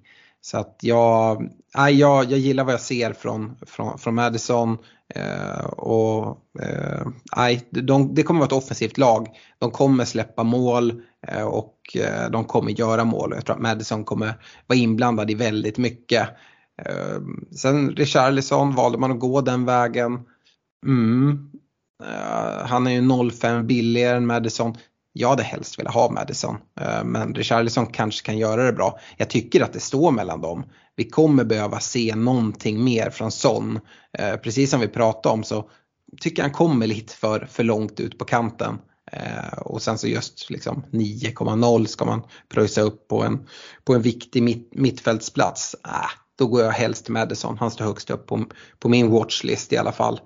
Ehm, nu är det eh, United som kommer i Game Week 2 men sen ser ju Spurs matcher på, på kort sikt eh, rätt fina ut. Och då tror jag det är ganska många som kommer, kommer gå mot Madison. Um, så att uh, det, det, tycker jag är vettigt. Jag ska säga det om Brentford också. Uh, jag var inne på det lite här i våra införavsnitt med Mbuemo att folk pratar att när Tony är borta men då kommer han gå in och spela anfallare och ta hans plats. Eh, då var jag inne på att ja, men det beror lite på hur, hur Brentford ställer upp och i matchen mot Spurs nu så ställer de ju upp med en fembackslinje och det är även därför Rico Henry kommer som en raket på kanten i en wingback-roll. Det kommer även vara en fyrbackslinje ibland, då kommer Rico Henry bli kanske inte blir riktigt lika bra men jag tycker fortsatt att han är ett fint alternativ. Men det kommer också göra att Mbuemo kommer ut på kanten. Nu fick vi se ändå när de spelar med två anfallare där han spelar ganska centralt och nära vissa. Ehm, men jag tror att vi ja, men kanske redan, redan till, till helgen här i Game Week 2 kommer få se Mbuemo i en annan roll då han utgår från kanten som när, när Tony då är centralt men nu är det vissa där jag tycker inte att det gör Mbuemo till ett solklart sämre alternativ men jag tycker det är värt att hålla ögonen på här till helgen om det är så att man spelar fyrbackslinje. Vad innebär det för Mbuemo? Vad innebär det för Rico Henry? Det är väl lite tankar jag har. Um, mm. uh, Stefan, har du något att tillägga om den matchen eller vill du gå vidare och prata Newcastle, Aston Villa 5-1? Ja men eh, vi hade ju en liten VAR-skandal i Brentford Spurs kan jag tycka. Eh, ja. När nya mittbacken i Spurs helt bara sparkar ner en, en snubbe utan att få, ja det var väl något så här, ja men Brentford har redan fått straff så de ska inte få en till straff. Men, men för mig är det där solklar straff. Han missar ju bollen helt och hållet och plockar spelaren. Eh, så där var jag lite besviken att, att det inte blev en, en straff till för, för Brentford i, i slutet. Mm. Eh, Ja, men vi kan gå till, till Newcastle eh, som ja, men, kanske det laget som imponerar allra mest här i, i Game Week 1 med, med en riktig överkörning eh, av Aston Villa. Eh, och här fick vi se det här lite Emery-spelet som, som man kanske trodde att eh, man skulle få se mer av när han kom tillbaka till, till England. Eh, väldigt ja, men, vad ska man säga, envis med att stå högt med backlinjen eh, i en oerhört tuff match och, inte justera någonting under, under matchens gång vilket gjorde att eh, Newcastle bara kom efter, ja, men med våg efter våg eh, och, och spela över. Ja, men det fanns oerhörda ytor att spela på och det kanske liksom en del i det kanske är just för att Mings går sönder tidigt i matchen och det blir, det blir, det blir stökigt för, för Villa i den här matchen. Men Ja, jag tror att det var lite matchbilden som, som gynnade, gynnade Newcastle lite extra. Sen, sen vet vi ju sen tidigare att de är ju grymma på, eh, på hemmaplan eh, och, och, det fortsätter man ju med och Isak fortsätter eh, ja, men leverera och eh, ja, det är fotbollsgodis när han, när han lobbar in eh, målet när ja, men när Konsa tappar, tappar bollen. Liksom, den snabbtänktheten, det, det, det är fint att se. Eh, i, I fantasy så är jag ju dock inte svintaggad på Newcastle. De har ju extremt tuffa matcher, eh, vilket ja, men, gör att, eh, att det fortfarande är eh, avvakta för mig. Eh, jag vet att folk bara kastar sig över Isak, eh, men jag vet inte. Eh, då vill jag ha spelschemat på det. Eh, Wilson är ju absolut en kandidat där han hoppar in och i mål han också de kommer nog eh, rotera en hel del. Eh, nu får Isak bra utdelning där men för mig är han inget alternativ just nu.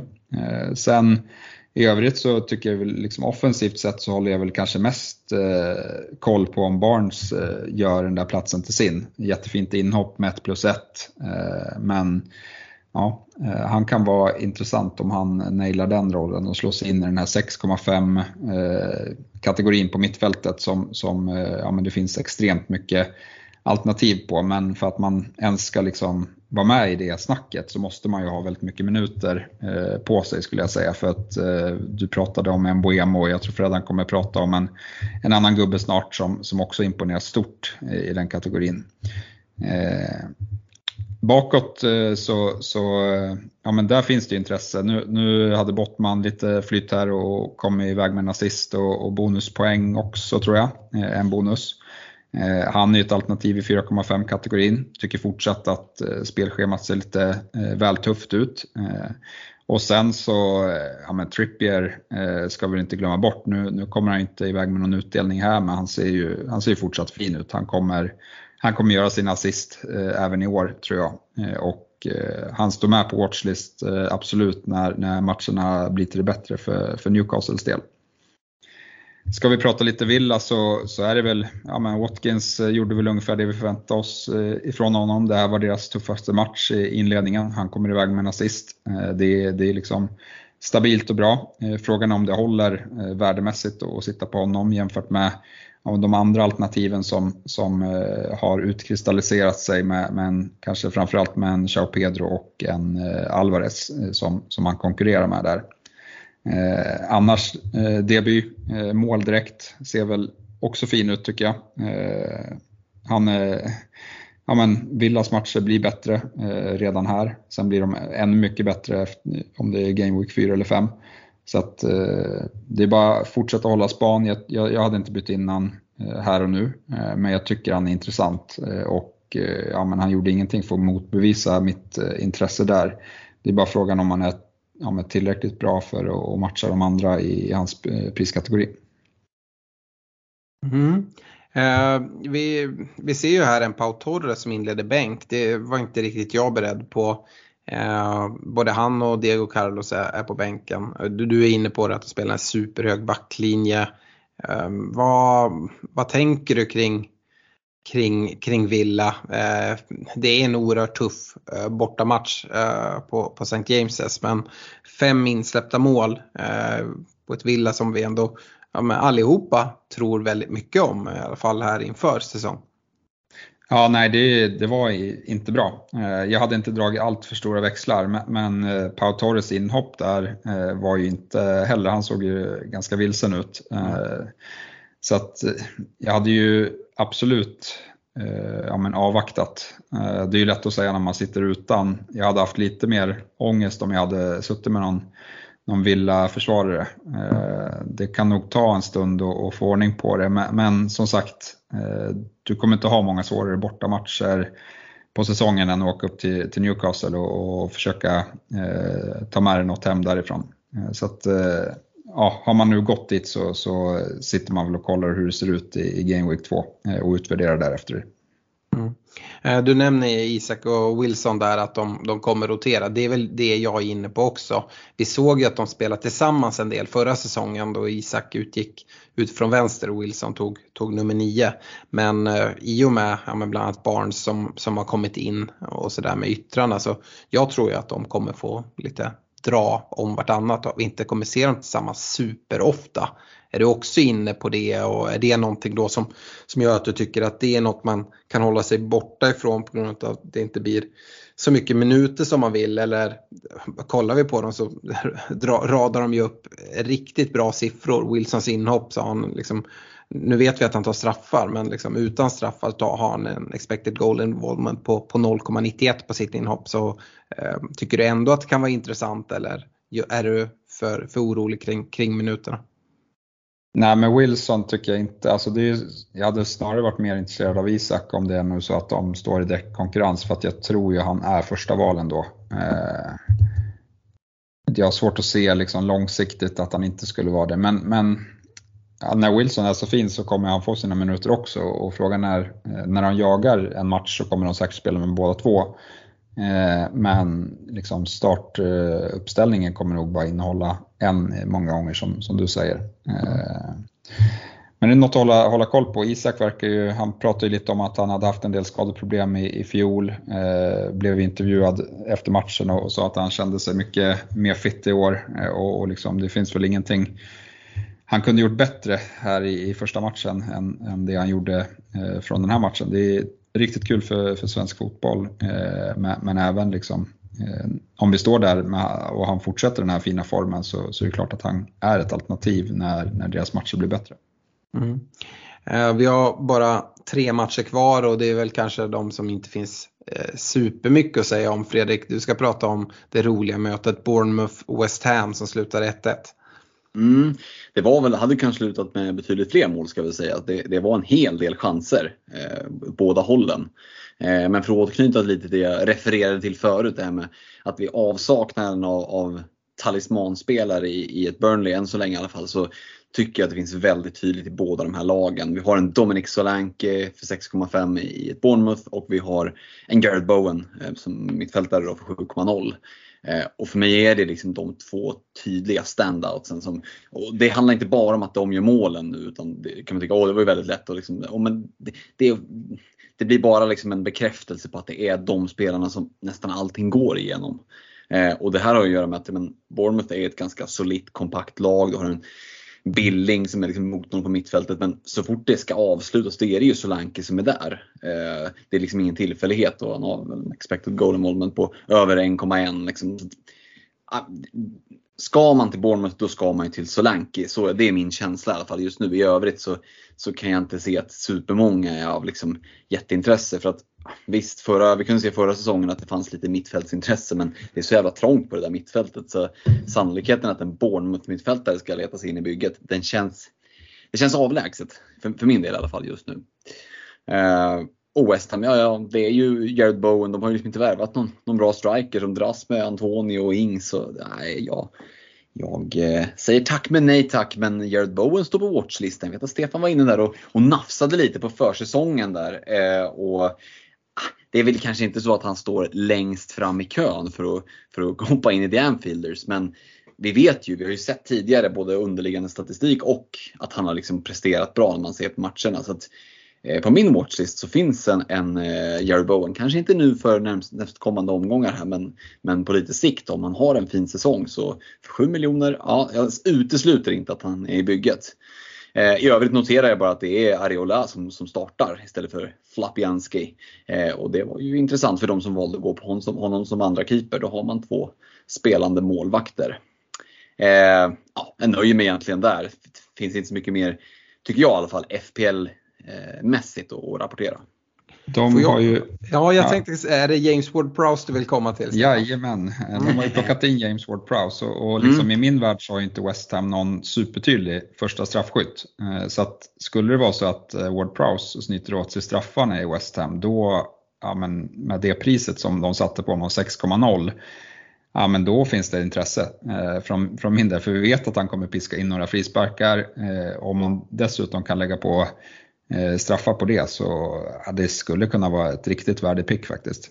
Ja, vi, vi börjar ju till och med prata i mun på varandra så att jag, jag tror James Ward, James Ward Prowse verkar liksom vattnas i munnen. Nej men det, det, är, det är svårt med, med mittfältsplatserna men men eh, vi vet som sagt hans fot på fasta situationer. Stefan säger det med, med straffarna. Det är väl Ben Rama som vi får utgå från har dem eh, i West Ham. Men jag skulle gissa att James Ward-Prowse tar över dem. Eh, dessutom en fin hörnfot. Och West Ham har ju ja, men Zuzek och Kurt Zuma och så. Nu ser det väl ut som att Maguire-affären helt har har gått i stå eh, för att eh, Maguire inte var någon nå sugen där. Men eh, de har bra huvudspelare och så att Nej, James Ward-Prowse i West Ham skulle kunna locka för 6,0 här längre fram. Det, det, tycker jag ändå. Ja men absolut. När han kommer in i laget så och, ja, får se om det, det stämmer men absolut. Mm. 6,0 är ju ganska, ganska tacksamt prisat. Mm. Eh, jag ska gå vidare och prata Sheffield United Palace och eh, kan vi börja och bara dra av Sheffield United där jag tycker det finns ganska lite att säga. Men eh, en sak som ändå är värd att nämna, de här 4,0 försvararna vi har pratat om. Det är många i, det är ju Luton och, och, Burnley som, som inte har någon match här i Game Week 2. Eh, sen är det folk som har gått på, på Baldock. Eh, men han ryktas om att dra, dras med en liten skada, en liten smäll. Eh, och det kan ju spela in om det är så att man sitter med dubbla 4,0 försvarare här eh, inför Game Week 2 eh, och kanske inte riktigt har helt säker på, på, på sin backlinje att jag kan tvinga fram ett byte. Eh, kan väl också säga att det, det, det är ju de här lagen man får gå till för att hitta liksom enablers och eh, noterar att eh, Osola på topp är den enda 4,5 forward som fick starten här i Game Week 1 och dessutom fick han alla 90 minuterna. Eh, men sen så kommer det ju även skadade spelare tillbaka för, för Sheffield så att ah, jag hade inte gått dit och lagt ett byte på min 4,5 forward direkt. Eh, Palace däremot, eh, jag tycker eh, ja, Eh, vi, vi, kan vänta med Esse, det är dit vi kommer komma. Eh, men försvaret ser bra ut och jag skulle säga att nyförvärvet Lärma är väldigt viktig där. Eh, och det gör ju Johnston som, som jag och Stefan har gått på, i mål, att man känner sig rätt, rätt nöjd med, med det valet så här. Eh, Andersen 4,5 försvarare, mm, då gillar jag väl Johnston i mål något bättre men eh, han kan också vara intressant. Men i Pella så är det annars Esse som allting kretsar kring. Han är inblandad i ja, exakt allt, tog hörnor från båda håll, Eh, tar även alla frisparkar. Eh, och även eh, är liksom där hela tiden. Jag tycker väljer man Ese som en 6,5 mittfältare och så ser man nästan alla andra 6,5 mittfältare komma iväg med returns. Vi, vi pratar om, om Barnes och Diavy och vi har eh, Mboemo och Mitoma och alla liksom kommer iväg. Ese kommer inte iväg med någonting. Nej, men det är bara ett jäkla, jäkla oflyt. Vi har en straffsituation även i den här matchen och han hotar i upp ett spel både för att själv göra mål, eh, tar som sagt alla fasta situationer och eh, ja, jag hade suttit eh, väldigt lugnt kvar om jag hade haft Esse i, i mitt bygge och tycker att han är ja, men, minst lika bra alternativ som, som de andra 6,5 mittfältarna som vi har pratat om. Och vi har pratat om talismaner och där har du det ju verkligen i, i Esse. Eh, man hade kunnat varit orolig för att han kunde tappa lite hörnor och frisparkar sådär från eh, när Olise kommer tillbaka. Men nu som sagt har ju Chelsea eh, knäppt hans eh, buyout clause. Så att eh, ja, inte ens det. Jag tror att Esse fortsatt under säsong kommer typ ta exakt varenda fast situation för Pallas. Eh, Stefan, håller du med mig om, om att Esse eh, ägarna kan vara, skatta sig lite olyckliga?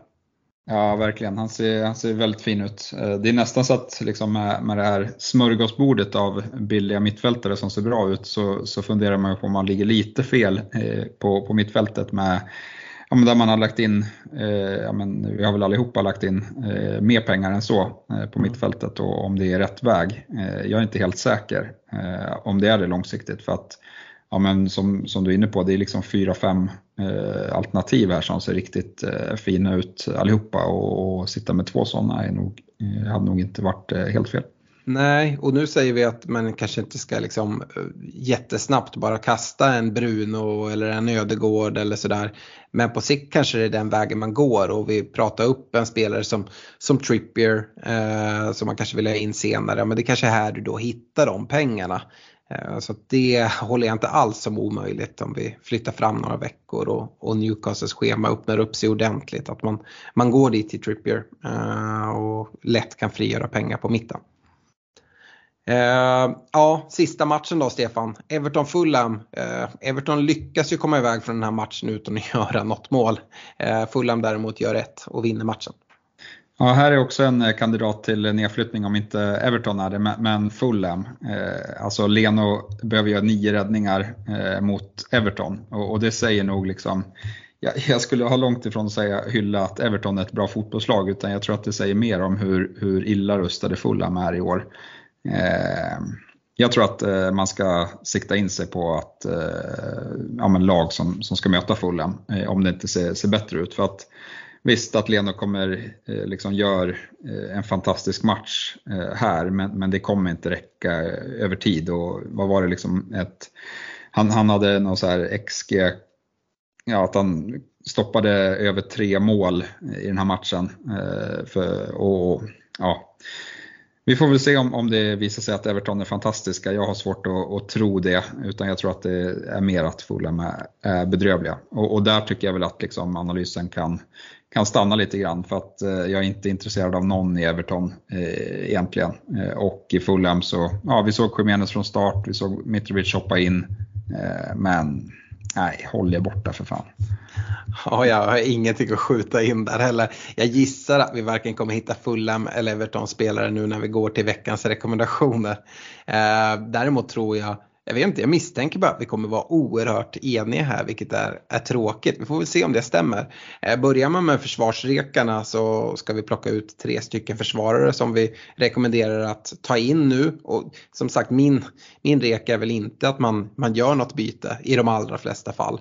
Men eh, om man ska göra ett försvarsbyte så ja, har jag med båda Chelsea-gubbarna i Chilwell och James tillsammans med Rico Henry. Vi har pratat väldigt mycket om de här, därför tycker jag inte att det finns så mycket utläggning att göra. Eh, omnämnande till Guardiol då och han ligger verkligen på min watchlist och skulle kunna vara med här också. Eh, men eh, de här tre tycker jag ser alldeles för fina ut för att inte, inte nämna dem ytterligare utöver när vi gör genomgången från från Game Week 1. Eh, Fredrik, eh, har någon av de här spelarna kanske letat sig in som försvarsrek hos dig också? Ja, de har ju det. Ehm, och jag kan inte, jag kan liksom, hur jag än vrider och vänder på det så kan jag inte gå ifrån Chelsea-dubben. Jag tycker att både Chilwell och James ser, det finns oerhört mycket värde där. Ehm, så att båda de är med i reken och jag förstår ju Rico Henry hade mycket väl kunnat suttit i min. Ehm, men jag väljer att, att, att reka en Estopignan. Eh, för de som inte har valt att gå dit, lite också för de som valt att gå dit och bara har ni inte sett matchen eller klipp ifrån det, kolla det. Liksom. Eh, vi pratade ju mycket om det, hur ska man komma ifrån Brighton och, och eh, när spelschemat vänder och så ni var lite inne på det kring Joao Pedro där man kanske faktiskt inte behöver gå ifrån. Det kanske är så att Brighton kommer att vara bra i år också. Ja, Estopignan ser riktigt fin ut. Så att Chilwell James, Estopignan blir mina tre försvarsrekar. Mm. Stefan, jag förväntar mig att höra tre namn som vi inte har nämnt hittills. Ja, men du får höra ett i alla fall. Ja. Eh, jag har inte gått på Chelsea-dubben. Eh, tycker det är lite tidigt.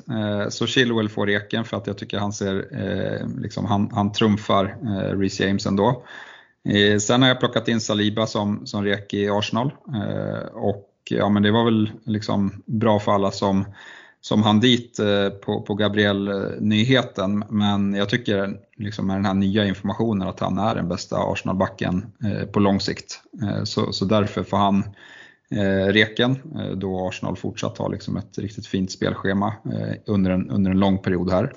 Och sista gubben är ju Rico Henry som jag tyckte såg oerhört fin ut.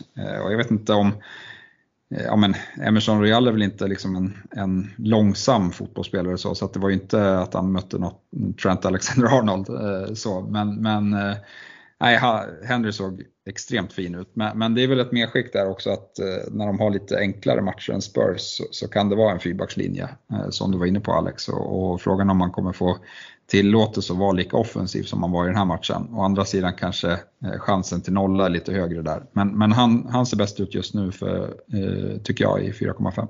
Ja, och jag tycker man ska ha rimliga förväntningar på en 4,5 försvarare ändå. Men som sagt, jag tycker det är, bra, det är bra att få in det som en rek också för det kanske är folk som sitter där med en Mings och inte har pengar på banken. Att man inte riktigt kan gå till de här 5,0 eller 5,5 spelarna.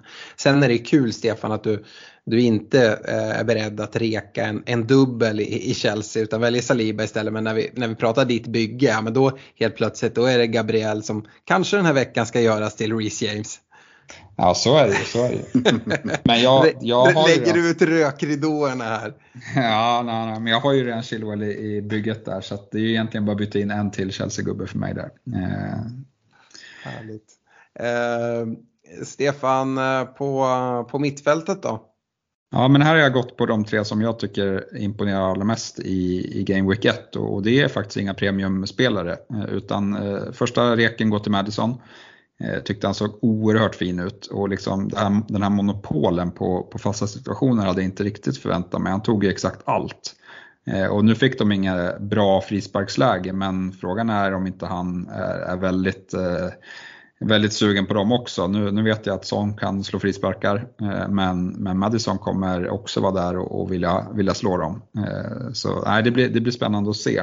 Sen är det straffskytten i, som vi fortfarande väntar på i Spurs. Där jag har sett lite statistik, det är väldigt öppet. Jag tror Richarlison är den som har, de har slagit ungefär lika många straffar i sin karriär och Richarlison är den som har högst eh, procent på dem. Men, men frågan om han har mandatet eh, där. Eh, han kommer väl försöka snå åt sig bollen, det, det förväntar jag mig. Eh, men men eh, ja, Son är ändå lagkapten så att, eh, det kanske faller på han i slutändan. Men skulle det visa sig att det är Madison som får ta dem, ja men då är det ju drömmen. Men, men, han behöver inte ha dem, han är tillräckligt fin ändå tycker jag för, för 7,5. Sen de andra två hittar vi i 6,5 eh, kategorin och det är Mbuemo och Esse som jag tycker ser allra finast ut där. Båda talismaner i, i sina lag och eh, ja men de kanske inte kommer vara allra högst upp i, i tabellen men de kommer definitivt inte vara eh, med i nedflyttningsstriden någon av de här lagen. Så att, nej, få, man får väldigt mycket när man går på, på de två spelarna i, i bra lag, mittenlag skulle jag säga. Mm. Hur, hur rankar de sinsemellan om du inte har en 6,5 mittfältare och ska plocka in en just nu till Game Week 2? Ja, men då, då får en Boemo och Schouten för bättre matcher. Eh, men Esse kanske imponerade ännu lite mer i, i, i spelet. Mm. Eh, jag själv eh, Madison och Mboemo och vi har som sagt pratat så mycket om dem här i, i genomgången så jag lämnar det där och sen så för att ge Fredrik ett gott skratt och även er lyssnare där ute så har jag gått till, till Diaz eh, i Liverpool. Och som sagt, jag, jag pratade ner honom en, en, del. Jag vet inte om jag underskattade honom för att man inte såg honom så mycket förra säsongen. Tyckte han såg väldigt bra ut mot Chelsea.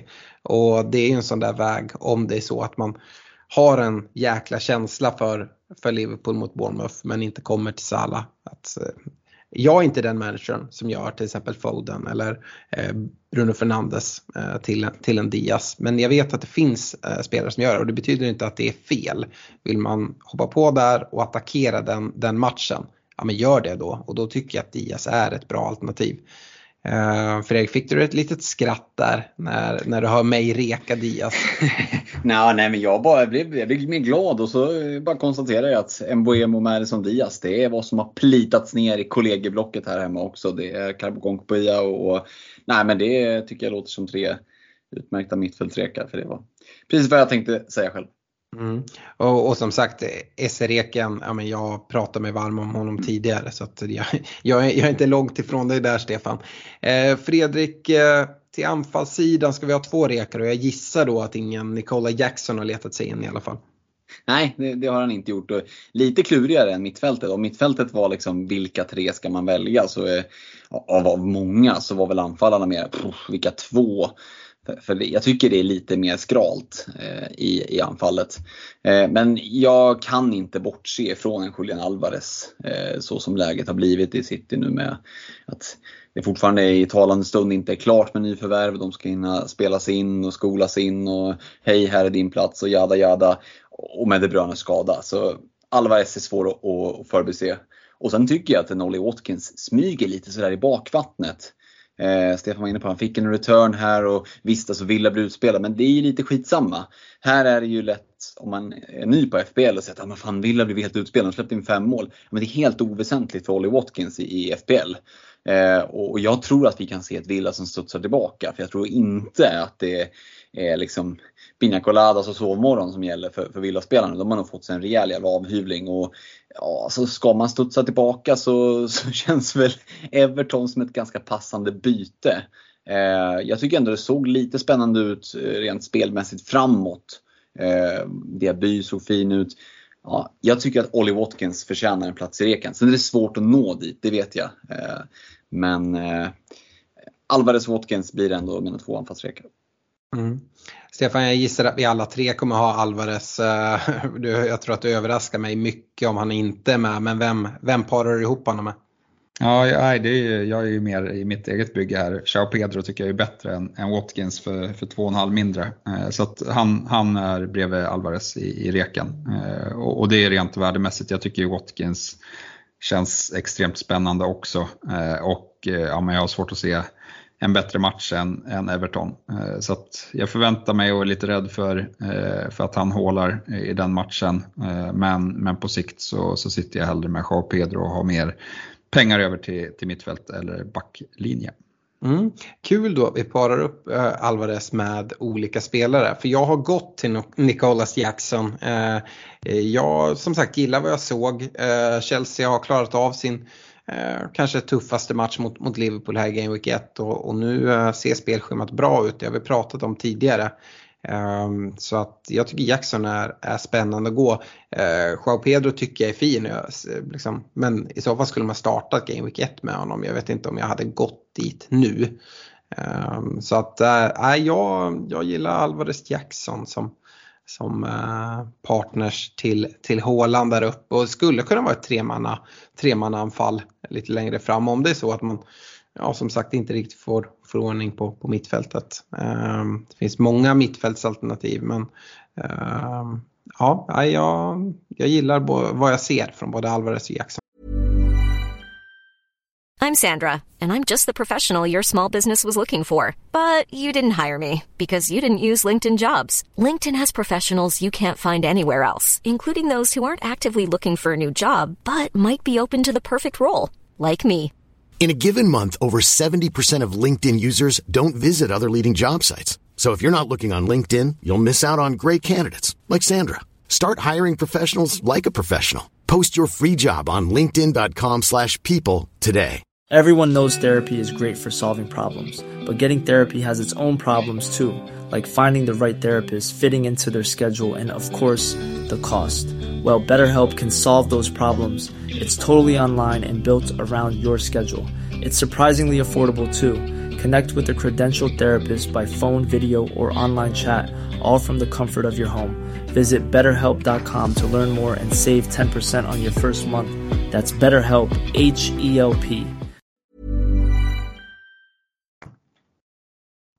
Eh, innan vi går in i kaptensdiskussionen för Game Week 2 så ska vi rikta ett stort tack till våra partners.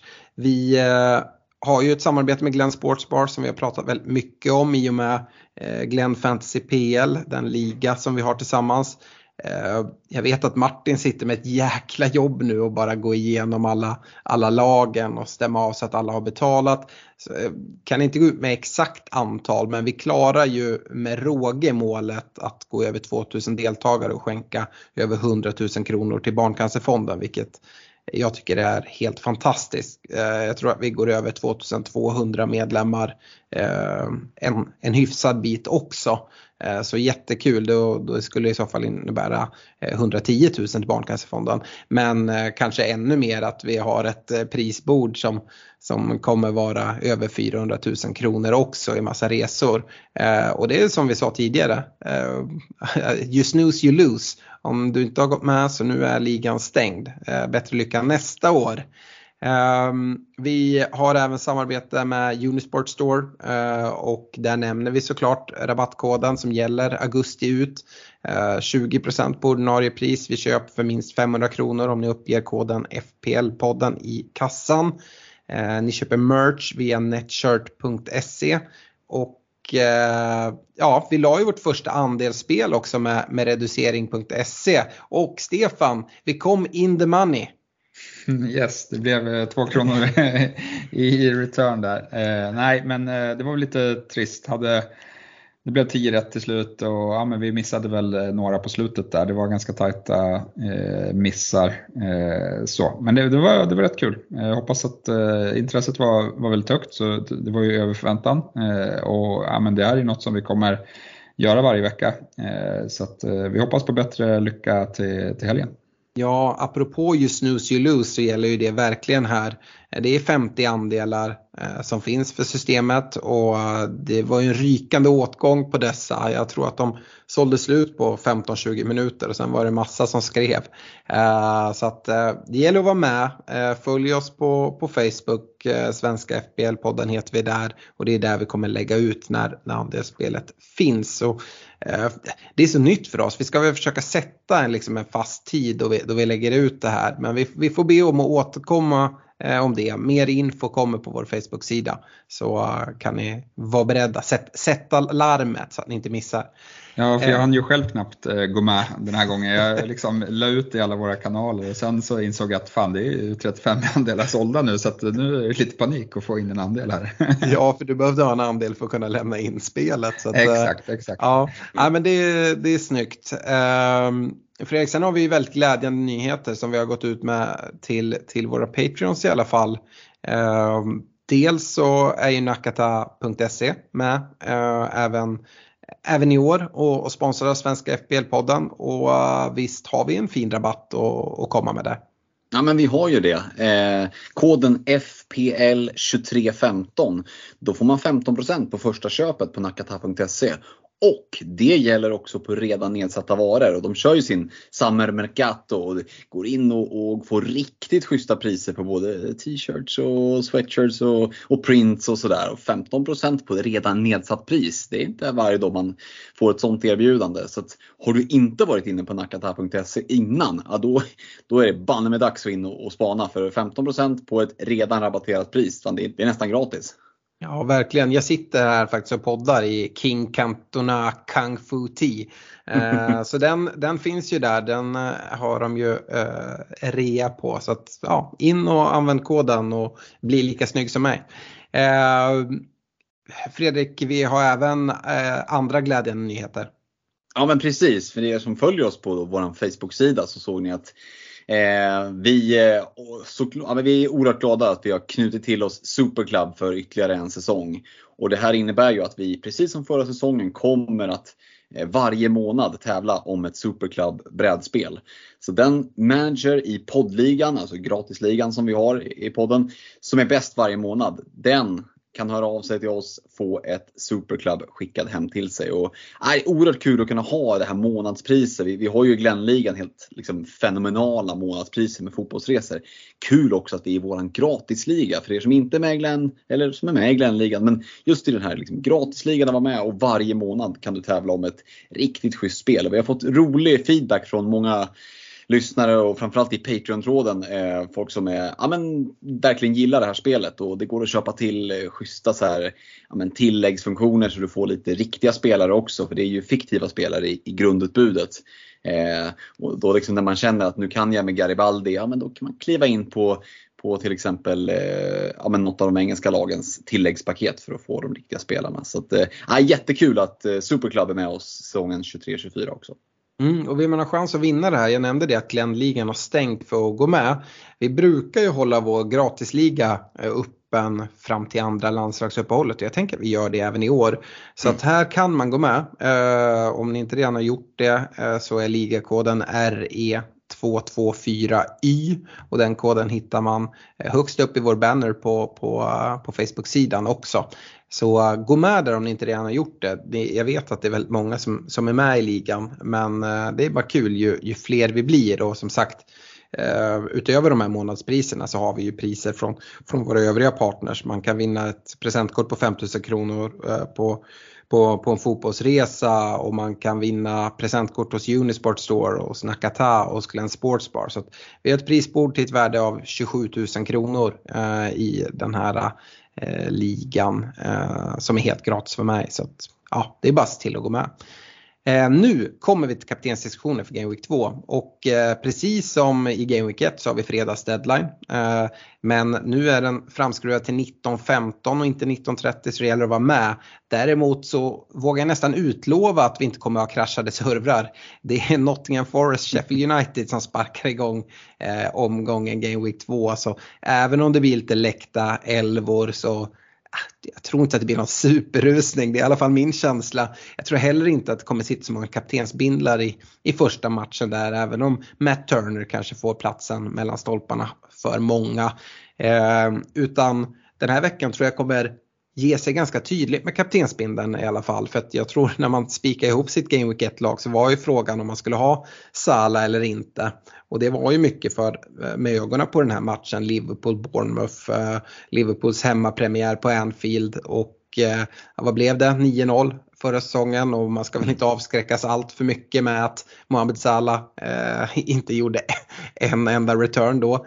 Ehm, det finns goda möjligheter och vi har pratat om det alla inför avsnitt. Om man väljer att gå Mohamed Salah då nästan förbinder man sig till att sätta binden där eh, här i Game Week 2. Och det är nog min känsla. Även fast Håland såklart är ett fullgott alternativ. Även han ska ju spela hemma på Etihad. Och jag kollar på det där, förra säsongen i Premier League på 16 Premier League starter hemma på Etihad så hade Håland 22 plus 7. Det är ganska starka siffror. Eh, nu är ju Newcastle ett väldigt bra lag, eh, men kanske framförallt hemma på St. James's ska också sägas. Eh, så eh, är det så att man inte sitter med Salah i bygget så tycker jag det är ett ganska smalt eh, alternativ att bara, bara gå till Håland och ändå sitta ganska nöjd där. Eh, så ja, det är väl min känsla. Eh, Stefan, hur ser du på, på, på det här? Nu har inte du Sala, men om du hade haft det, visst, hade du löpt linan ut? Jag hade gjort det. Jag hade kappat Salah eh, om jag hade haft honom eh, och jag är sjukt orolig för eh, att eh, det blir riktigt mycket poäng. Men, men det är väl lite, lite FOMO. Man har ju vetat om det, man har gjort sitt val inför säsong som, som Fredan var inne på. Det finns ingen anledning till att kasta om hela bygget eh, av rädsla. Eh, så så att eh, man får stå sitt kast här i Game Week 2. Eh, I Game Week 3 så, så ska de åka och möta Newcastle borta, Liverpool. Så att ser man över två Game Weeks där så, så har ju vi som har gått utan Salah tro på att eh, våra andra spelare kommer ha bättre chans att ta ja, men poäng i, i de två omgångarna. Då. Eh, så att, eh, vi får hoppas att det blir så. Eh, men hade jag haft Salah så hade jag kappat honom. Mm. Fredrik, din känsla inför hemmapremiären? Ja, nej men offensivt så är den ju väldigt god. Eh, det är mycket i Liverpool som inte fungerar just nu. Det är försvarsspel och, och, och värvningsstrategier och så vidare. Men eh, offensivt så ser det ju väldigt positivt och det är lite det som är relevant för Salah i FPL. Så att eh, ja, alltså har man honom i bygget då är ju den här edgen att det är väldigt många som inte har honom i bygget. Och då när du bindlar honom då får du liksom dubbla poäng mot alla andra. För du måste ju någonstans, som du var inne på, gå den vägen om man har valt att ha honom i bygget. Annars blir det nästan ogjort på något sätt. Eh, sen skulle ju jag, om jag satt med Salah i bygget och satt med binden där, vara väldigt orolig för den där kvällsmatchen eh, som City har mot Newcastle. Alltså Newcastle som har fått råg i ryggen och liksom nu, nu äger vi världen, vi vann med 5-1 mot Villa, här kommer vi nu. Liksom möter vi City med blanka svärd och blottat bröst och, och så åker vi på så jävla mycket däng. Eh, det är ett jättebra lag Newcastle men minsta lilla hybris och det där kan slå väldigt fel alltså. Eh, för det är klart att du kan dominera mot Villa och du kan vara bra på hemma men åka, alltså, möta City borta, alltså det, det är någonting annat. Eh, och då kommer ju försvaret att sättas på prov på ett helt annat sätt. Så att eh, jag känner mig trygg med, med eh, Haaland-binden. Eh, det är klart att liksom, det är lättare för mig att säga, ja, Salah gör en massa mål, då blir jag glad ändå. Liksom. Så det är ju lite tacksamt på det sättet. Eh, men jag ska ändå säga det, hade jag haft Salah i bygget, binden där, så hade det känts lite jobbigt i magen framåt nio snåret på, på lördagskvällen där. För att jag blir liksom inte förvånad om Haaland gör 2 plus 1 i den här matchen. Nej, eh, men då har man i alla fall facit vad, vad som har hänt med Salah. Är det så ja. att man har en blank från Salah då, då, då är det inte kul. Eh, men du säger det, det är kvällsmatch. Det är ju faktiskt så att den spelas 21.00 på lördag. Mm. Vi har ju mm. inte så ofta 21.00 matcher eh, på lördagar. Men eh, nu har vi det. Eh, och jag vet inte, det är någonting speciellt med de här sena matcherna. Eh, liksom med strålkastarljuset och, och allting. Eh, i ett förmodat regnigt Manchester. Eh, nej men eh, jag, jag, jag har också sagt det. Jag, jag skulle ha bindlat Sala men jag känner mig eh, och, det, det, här, det här fattade jag beslut när jag gick utan Sala i, i Game Week 1 och tog ut mitt lag. Att, ja, men det, kommer, det kommer vara jobbigt och det är möjligt att jag kommer tappa Eh, poäng. Jag, skulle säga att det är favorit på att Salah ändå tar mer poäng än Haaland i Game Week 2. Eh, och, eh, men som Stefan är inne på också att ja man tappar lite poäng där och sen så får man lite mer poäng sen. Eh, ja, men, kanske förmodligen då om du har gått på Salah, antingen byter man bort den efter den här matchen och liksom sprider pengarna. Eh, eller så kommer man förmodligen i alla fall gå tillbaka och bindla Håland i, i kommande omgångar.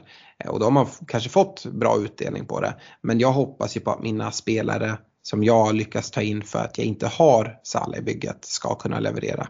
Nu blev det ju inte superfint här i Game Week 1 med, med Ödegård och eh, uppdubblingen i, i Uniteds offensiv och sådär. Men som sagt, jag, jag ger det lite mer tid och hoppas att det ska eh, leverera eh, längre fram. Ehm, om man eh, inte vill gå till de här två, då vet jag inte riktigt. Eh, jag ska vara helt ärlig. Eh, vi har väl en Ollie Watkins i, i Villa om man vill ha en söndagskapten. De möter urusla Everton. Eh, men nej, jag, jag letar inte så mycket. Arsenal har en måndagsmatch mot, borta mot Palace men Sellers Park är ingen lätt arena att åka till. Vill du kasta in några super outside kaptener Stefan? Nej, man behöver inte kolla så, så långt. Om man, om man inte har Salah så har man Haaland och det räcker där, eh, tycker jag. Yes, Fredrik? Ja, men då är det ju mer det här om man, om man sitter med bara Haaland och inte har Salah och på rent pinkiv inte kaptenar Haaland. Vi har ju någon som spelar lite annorlunda. Då tycker jag att Watkins som du nämner är en rolig, ett roligt alternativ. Han sitter faktiskt med vicebinden före Saka i, i, i mitt bygge nu. Eh, och Everton hemma är ju en sån där smaskig match. Skulle mycket väl kunna bli. Som sagt, jag var inne på att Villa kan studsa tillbaka. Och, alltså 5-0 i den matchen, ingen kan ju vara förvånad om det blir det. Eh, Everton är ju så fruktansvärt dåliga. Eh, så att eh, Watkins är väl en smygare för den som liksom, av ren, på ren liksom, vägrar att kaptena Haaland. Men man ska ju också då veta att det är ju liksom rysk roulette och det är, det, det är många patroner i omlopp. Mm. Folk får väl skratta efter mig, äh, åt mig efter äh, liksom Uniteds premiär här. Äh, men Marcus Rashford borta mot Spurs. Jag tror att det kan vara en match som, som passar han rätt bra. så att ja, jag är, jag är väldigt glad att ha honom i mitt bygge för den här omgången. Men jag kommer inte sätta någon bindel där. men nej, han, han ser också fram emot att se i den här matchen. vi ska gå till lyssnarfrågorna. Och eh, eh, Fredrik, vi börjar med Thomas Björkman. Han eh, eh, undrar vad vi tycker om rollen som Son hade. Eh, han har ganska många frågor men om vi börjar med Spurs-frågorna så undrar han om rollen som Son hade. Hur känns Richarlison och blir Madison ett måste att ha med med sin fina position? Eh, ja men rollen som Son har, det, vi, i min värld så ställs han ju mot en Madison eh, och då känns Madison klart mycket mer intressant. Eh, Richarlison kan mycket väl bli intressant om det nu visar sig att den här miljarden drygt som, som Levi plockade in, att han åker på solsemester för, för alla stålar och, och inte köper in liksom någon, någon tydlig första striker utan kanske bara snarare någon backup eller sådär. Vi, vi får väl se vad de, vad de plockar in, eh, om de nu plockar in någonting. Så att Richarlison är lite så här, vänta och se, eh, kommer han att vara första alternativet? Det är ju ändå liksom Brasiliens landslagsstriker. Och är, är det så att man inte plockar in någonting, ja men då tycker jag nog att han är ett alternativ med tanke på att han är rätt så, så billig liksom, och out of position. Eh, Madison, det kommer att vara ett måste? Ja, det tror jag kanske inte att det kommer att vara ett måste, men det kommer att vara en väldigt bra spelare som kommer sitta i många byggen. Ja, absolut. Eh, han är ju en av de här spelarna som jag var inne på tidigare som man verkligen vill ha in i bygget men det kanske inte är någon superstress när man ska möta Man United nu här först. Eh, så, ja, men jag är verkligen en sån spelare som jag tar en match till och ser för det, det var ju mycket man gillade från Madison och fortsätter han på den här stilen, ja men då då skulle två fria byten, även fast det ser väldigt bra ut inför Game Week 3, det skulle mycket väl kunna innebära att Madison letar sig in i bygget. Mm.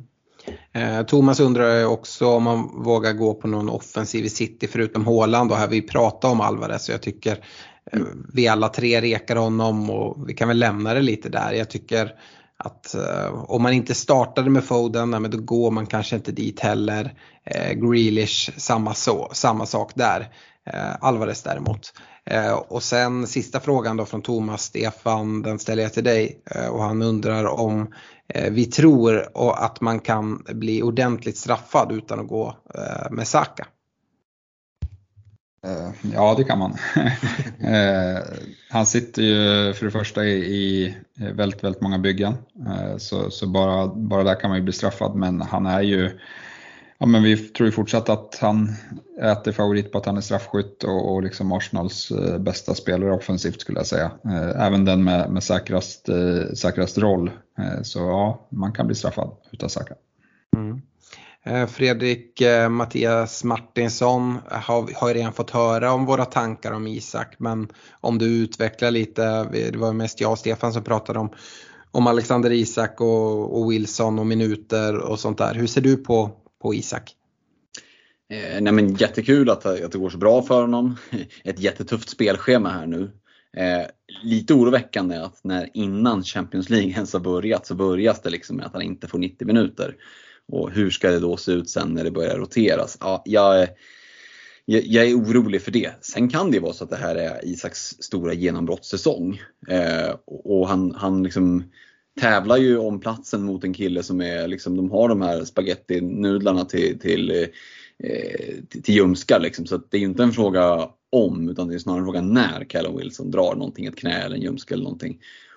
Och då skulle han mycket väl kunna bli liksom superintressant. Eh, han hade biffat till sig lite och kände sig, men absolut, så, så vi får väl se. Eh, för egen del så känner jag liksom att med spelschemat eh, så absolut, han finns ju på watchlisten men, men det är ingen jag liksom hetsar in i bygget så. Eh, och jag vill nog se lite mer garanterad speltid. Mm. Eh, vi var inne på det att till Game Week 3 kommer vi förmodligen få massa lyssnarfrågor gällande hur man ska sätta i ordning sin bänk. Eh, men det är folk som redan har lite bekymmer med det här och eh, Rasmus Cavani Magnusson undrar om man ska starta Esse eller Gabriel i Game Week 2. De, de möter ju varandra om man har möjlighet att gå på, på offensiven hade jag gjort det. Jag hade gått på Esse. Vad, vad säger du Stefan? Ja, jag hade också gjort det. Uh jag tyckte inte Arsenal eh, tog imponera och liksom det är oklart hur man ställer upp till den här matchen. Jag tror väl att man ställer upp med Partey och Rice och Ödegård på mitten och då kanske det ser, ser stabilare ut. Men, men Esse såg riktigt fin ut så nej, jag, jag, tror att det ändå är favorit på att, att Palace kan få in en, en boll i den där matchen eh, minst. Ja, jag håller Arsenal som, som ganska klara favoriter i matchen men som sagt Esse har så många vägar till poäng. Och Eh, som sagt, Gabriel förlitar sig på en nolla och kanske liksom nicka in en boll och att han ska nicka in en boll jämfört med att Pelle ska få en straff eller Esse ska ta någon poäng på, på något av alla sätt han kan ta. Ja, så skulle jag i alla fall värdera det. Eh, Stefan eh, Frans Hallberg han undrar om man vågar starta Stones mot Newcastle eller om man ska safea och spela en Luke Shaw mot ett halvtaskigt Tottenham. Ja, nu, nu var väl inte Uniteds eh, prestation så, så bra heller eh, i första matchen. Eh, Spurs eh, tyckte jag såg fröjdiga ut. Så att, eh, jag tror att det där blir en målrik match. Eh, som sagt, jag tippade i vår Patreon-tråd tippade jag 3 till, till United. Eh, vi får se eh, hur det blir. Stones, ja, vi kommer ju få mer information imorgon eh, när vi ser eh, Europacupen där. Eh, och, och liksom stå. Men, men, det ska ju bara handla om en, en förkylning så att mm. jag har svårt att se att han har tappat sin, sin roll i, i laget eh, efter första omgången. Han kommer nog starta. Så det är nog mm. mer, eh, jag hade startat Stones över, över Shaw, det hade jag. Mm. Ja, jag hade nog gått på Shaw ändå. Jag håller det som favorit att både City och, eh, och United släpper in mål faktiskt. Eh, men eh, tror tro väl liksom att Luke Shaw eh, troligare kommer iväg med offensiva poäng eh, mot, mot Tottenham. Hur, hur, hur, ställer du dig till den här eh, Fredrik? Det är ju tight. Den är väldigt tight och, och jag skulle säga att mycket som Stefan är inne på spelar in med den här supercupen. Hur, Eh, ja, men dels hur, mycket, hur många minuter eh, Stones får, hur han ser ut, vad har han lite för roll, vad kliver han in med, hur, hur mycket fyller han på in i anfallet. Jag hör ju vad du säger med Shaw, att där finns det liksom fasta situationer och en annan typ av, av offensiv hot. Men eh, om Stones ändå ser liksom ja, men, ser pigg och fräsch ut, spelar kanske till och med 90 eller ja, 75 plus i alla fall. Eh, så håller jag nog honom lite före utifrån att jag ja, de spelar ändå på hemmaplan och, och ska någon mm. hålla nollan så kanske det ändå är de tror jag. Mm. Eh, det var lite bänkfrågor, sen eh, har vi fått massa frågor om byten. I de flesta fall så kommer vi säga bara ta det lugnt men om vi, om vi kikar lite här, Niklas Magan Andersson. Eh, Stefan han undrar om det kan vara en idé att gå ner på två stycken 4,0 målvakter nu när vi har både Areola och, och Turner eller är det lite för risky? Det är i alla fall för risky just nu när transferfönstret är öppet. Eh, du, du riskerar att hamna i, i en jobbig sits. Men men eh, när transferfönstret stänger så, så finns det absolut ett alternativ. Vi såg, eh, det var ju ett, vinnande strategi i fjol med, med Leicester där och, och gå riktigt billigt i, i målvakt, bland målvakterna. Så det, det skulle kunna vara ett alternativ igen. Jag tycker ingen av de här 4,5 målvakterna eh, har utkristalliserat sig som något så superalternativ även om vi fick utdelning på, på Johnston här i, i första och, och Leno eh, stod på huvudet så, så nej, jag tycker inte att, eh, att det finns någon liksom Raja eh, målvakt i, i den kategorin eh, vad jag har sett än, än så länge i alla fall. Nej, värt att säga är väl ändå tycker jag att ja, men det här är väl kanske något för, för ett, ett kommande wildcard längre fram att lägga bytet här. Eller åtminstone när man sitter med två fria byten och inte har så mycket att göra. Eh, jag hade inte prioriterat det här till Game Week 2. Det är nog ja, men en av de absolut sista grejer jag skulle göra. Det har du helt rätt i. Eh, ja, eh, sen så Fredrik har vi eh, fråga från Johan Dahlgren. Han har Ödegård och Bruno och här är väl det här vi var inne på tidigare att vara lite snabb på avtryckan. Han undrar om man ska börja kika på alternativ hos Newcastle istället och gå ner från Ödegård eller Bruno Fernandes. Ja, eh, det är ju lite olika hur man väljer att spela det här spelet. Liksom. Men, men, är man trigger happy och väljer att trycka av byten ska man ju vara med på att de här spelarna som Bruno, de kan mycket väl ta poäng här i kommande matcher. Mm. Och det är liksom ingen, bara för att Harvey Barnes hoppade in och gjorde poäng så är det ingen garanti att han gör det här borta på City. Snarare kanske det är min favorit på att, på att både Ödegård och, och Bruno outscorar honom. Så att med den typen av spelare så sitter man ändå nog ganska lugnt i båten eh, skulle jag säga. Och byten är värdefulla. Eh, ska du göra byten i Game 2 då ska det ju vara genomtänkt. Det ska vara liksom någonting som du kan ha nytta av även framöver. Eh, så att, nej, sitt lugnt i båten och om det liksom, och är det så att det brinner i bygget då är det ju uppenbarligen inte där det brinner. Då är det ju i andra delar och, och att det är skador eller avstängningar eller skador eller så. så ja. Nej, det, det, sitt lugnt, det är väl råd. Mm. Och uh, Chris Karlsson skickar in skeppa eller greppa Bruno Fernandes. Uh, alltså, jag tycker att Bruno Fernandes är jätteenkel. Det är ingen spelare man byter in. Utan, men däremot startar man med han i Game Week 1 så jag är den människan, precis som du är inne på nu Fredrik, som, men jag valde honom för att han har straffarna i United. För att han inte får en straff i, i Game Week 1 ja, men det betyder inte att S kommer skeppa honom. Utan eh, jag håller kvar i honom. Eh, men det är absolut en spelare jag kanske byter ut på lite sikt. Jag har inte bara valt honom på grund av straffar. Han har ju också flera sätt till poäng. Men ja, det ska bli intressant att se vilken roll han får nu eh, borta mot Spurs. Um, så att jag, jag, tycker man håller kvar men det är absolut ingen jag skulle byta in om jag har valt att gå utan honom. Um, Johan Norberg, Stefan, han undrar om man inte hann byta Stones innan deadline. Sitter man kvar och avvaktar eller bör man byta till annat alternativ och i så fall vem? Är Guardiol ett bra alternativ? Och, ja, vi har ju varit inne på det flera gånger. Imorgon onsdag så möter City eh, Sevilla i Supercupfinalen och då får vi lite mer information. Uh, men ja, vad tänker du här? Nej, jag hade suttit kvar. Jag tycker Guardiol eh, är mer osäker eh, när han börjar starta än, än Stones. Jag tror Stones kommer bara komma tillbaka eh, in i laget. Och, och, så länge han är hel så, så har han en, en tröja tror jag. Mm. Så jag hade hållit kvar. Mm. Eh, Pontus Johannesson letar ersättare för en Mings och det är ju ett sånt byte som jag inte säger att man absolut inte ska göra något byte i Gameweeket. Här är det väl bara att liksom eh, trycka av bytet. Eh, för mig handlar det ju lite om vad man sitter med på, på banken eller eh, hur ens bygge ser ut. Har man inte fläcken till exempel i mål tycker jag att Rico Henry är ett perfekt alternativ att gå till 4,5 back. Och sen också är det ju en sån där sak att lite beroende på hur ens lag ser ut. Är det en spelare man kommer behöva använda vecka efter vecka eller eh, för vecka eller är det någon som ska roteras? Det är lite olika hur man nyttjar de här 4,5 försvararna. Men jag tycker att Rico Henry är ett bra 4,5 alternativ. Eh, är det så att man har fläcken och man inte har pengar på banken, ja man kan gå till Bottman. Det är väl inget superbyte för, för den här veckan men kan man sätta han på bänken den här veckan när de ska möta City så, så är det väl okej okay att göra ändå tycker jag. Eh, sen har vi varit inne på liksom Chelsea-gubbarna om man har lite pengar på banken och sådär men ja. Eh, Fredrik, sista frågan handlar om eh, Foden. Eh, Patrik Andersson, vad tror ni om Foden? Funderar på att fasa ut honom till Garnacho eller Elanga och sen uppgradera Chilwell. Eh, uppgradera till Chilwell. Han sitter ju då utan Chilwell och behöver lösa pengar till exempel.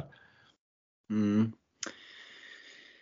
Jag vet inte. Har man valt Foden nu så, så, tycker jag man måste ge honom lite mer tid. Visst, det var inga superstats, det var inget superintryck rent visuellt så, men han får sina 90 minuter eh, och, och, spelar ju liksom i ligans bästa lag. Nu ska de hem och, och göra den här hemmapremiären. Jag litar på att han får starten.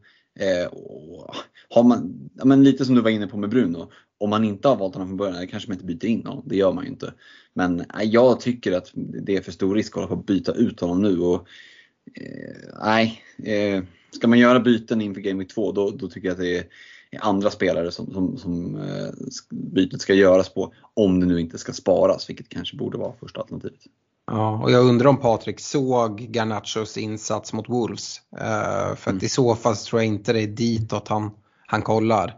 Uh, jag vet inte om det är liksom en platt match eller sådär men jag ser det inte som omöjligt att Garnacho får, får inleda bänk uh, mot Spurs och att ja, men Jadon Sancho kanske kommer in istället.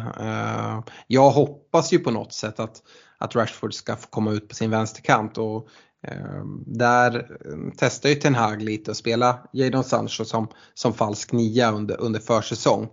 Så det är väl lite min förhoppning att det blir något sånt mot, mot Spurs och Garnacho kanske får agera inhoppare istället. Uh, mm. just, just i den matchen, att det kanske passar lite bättre.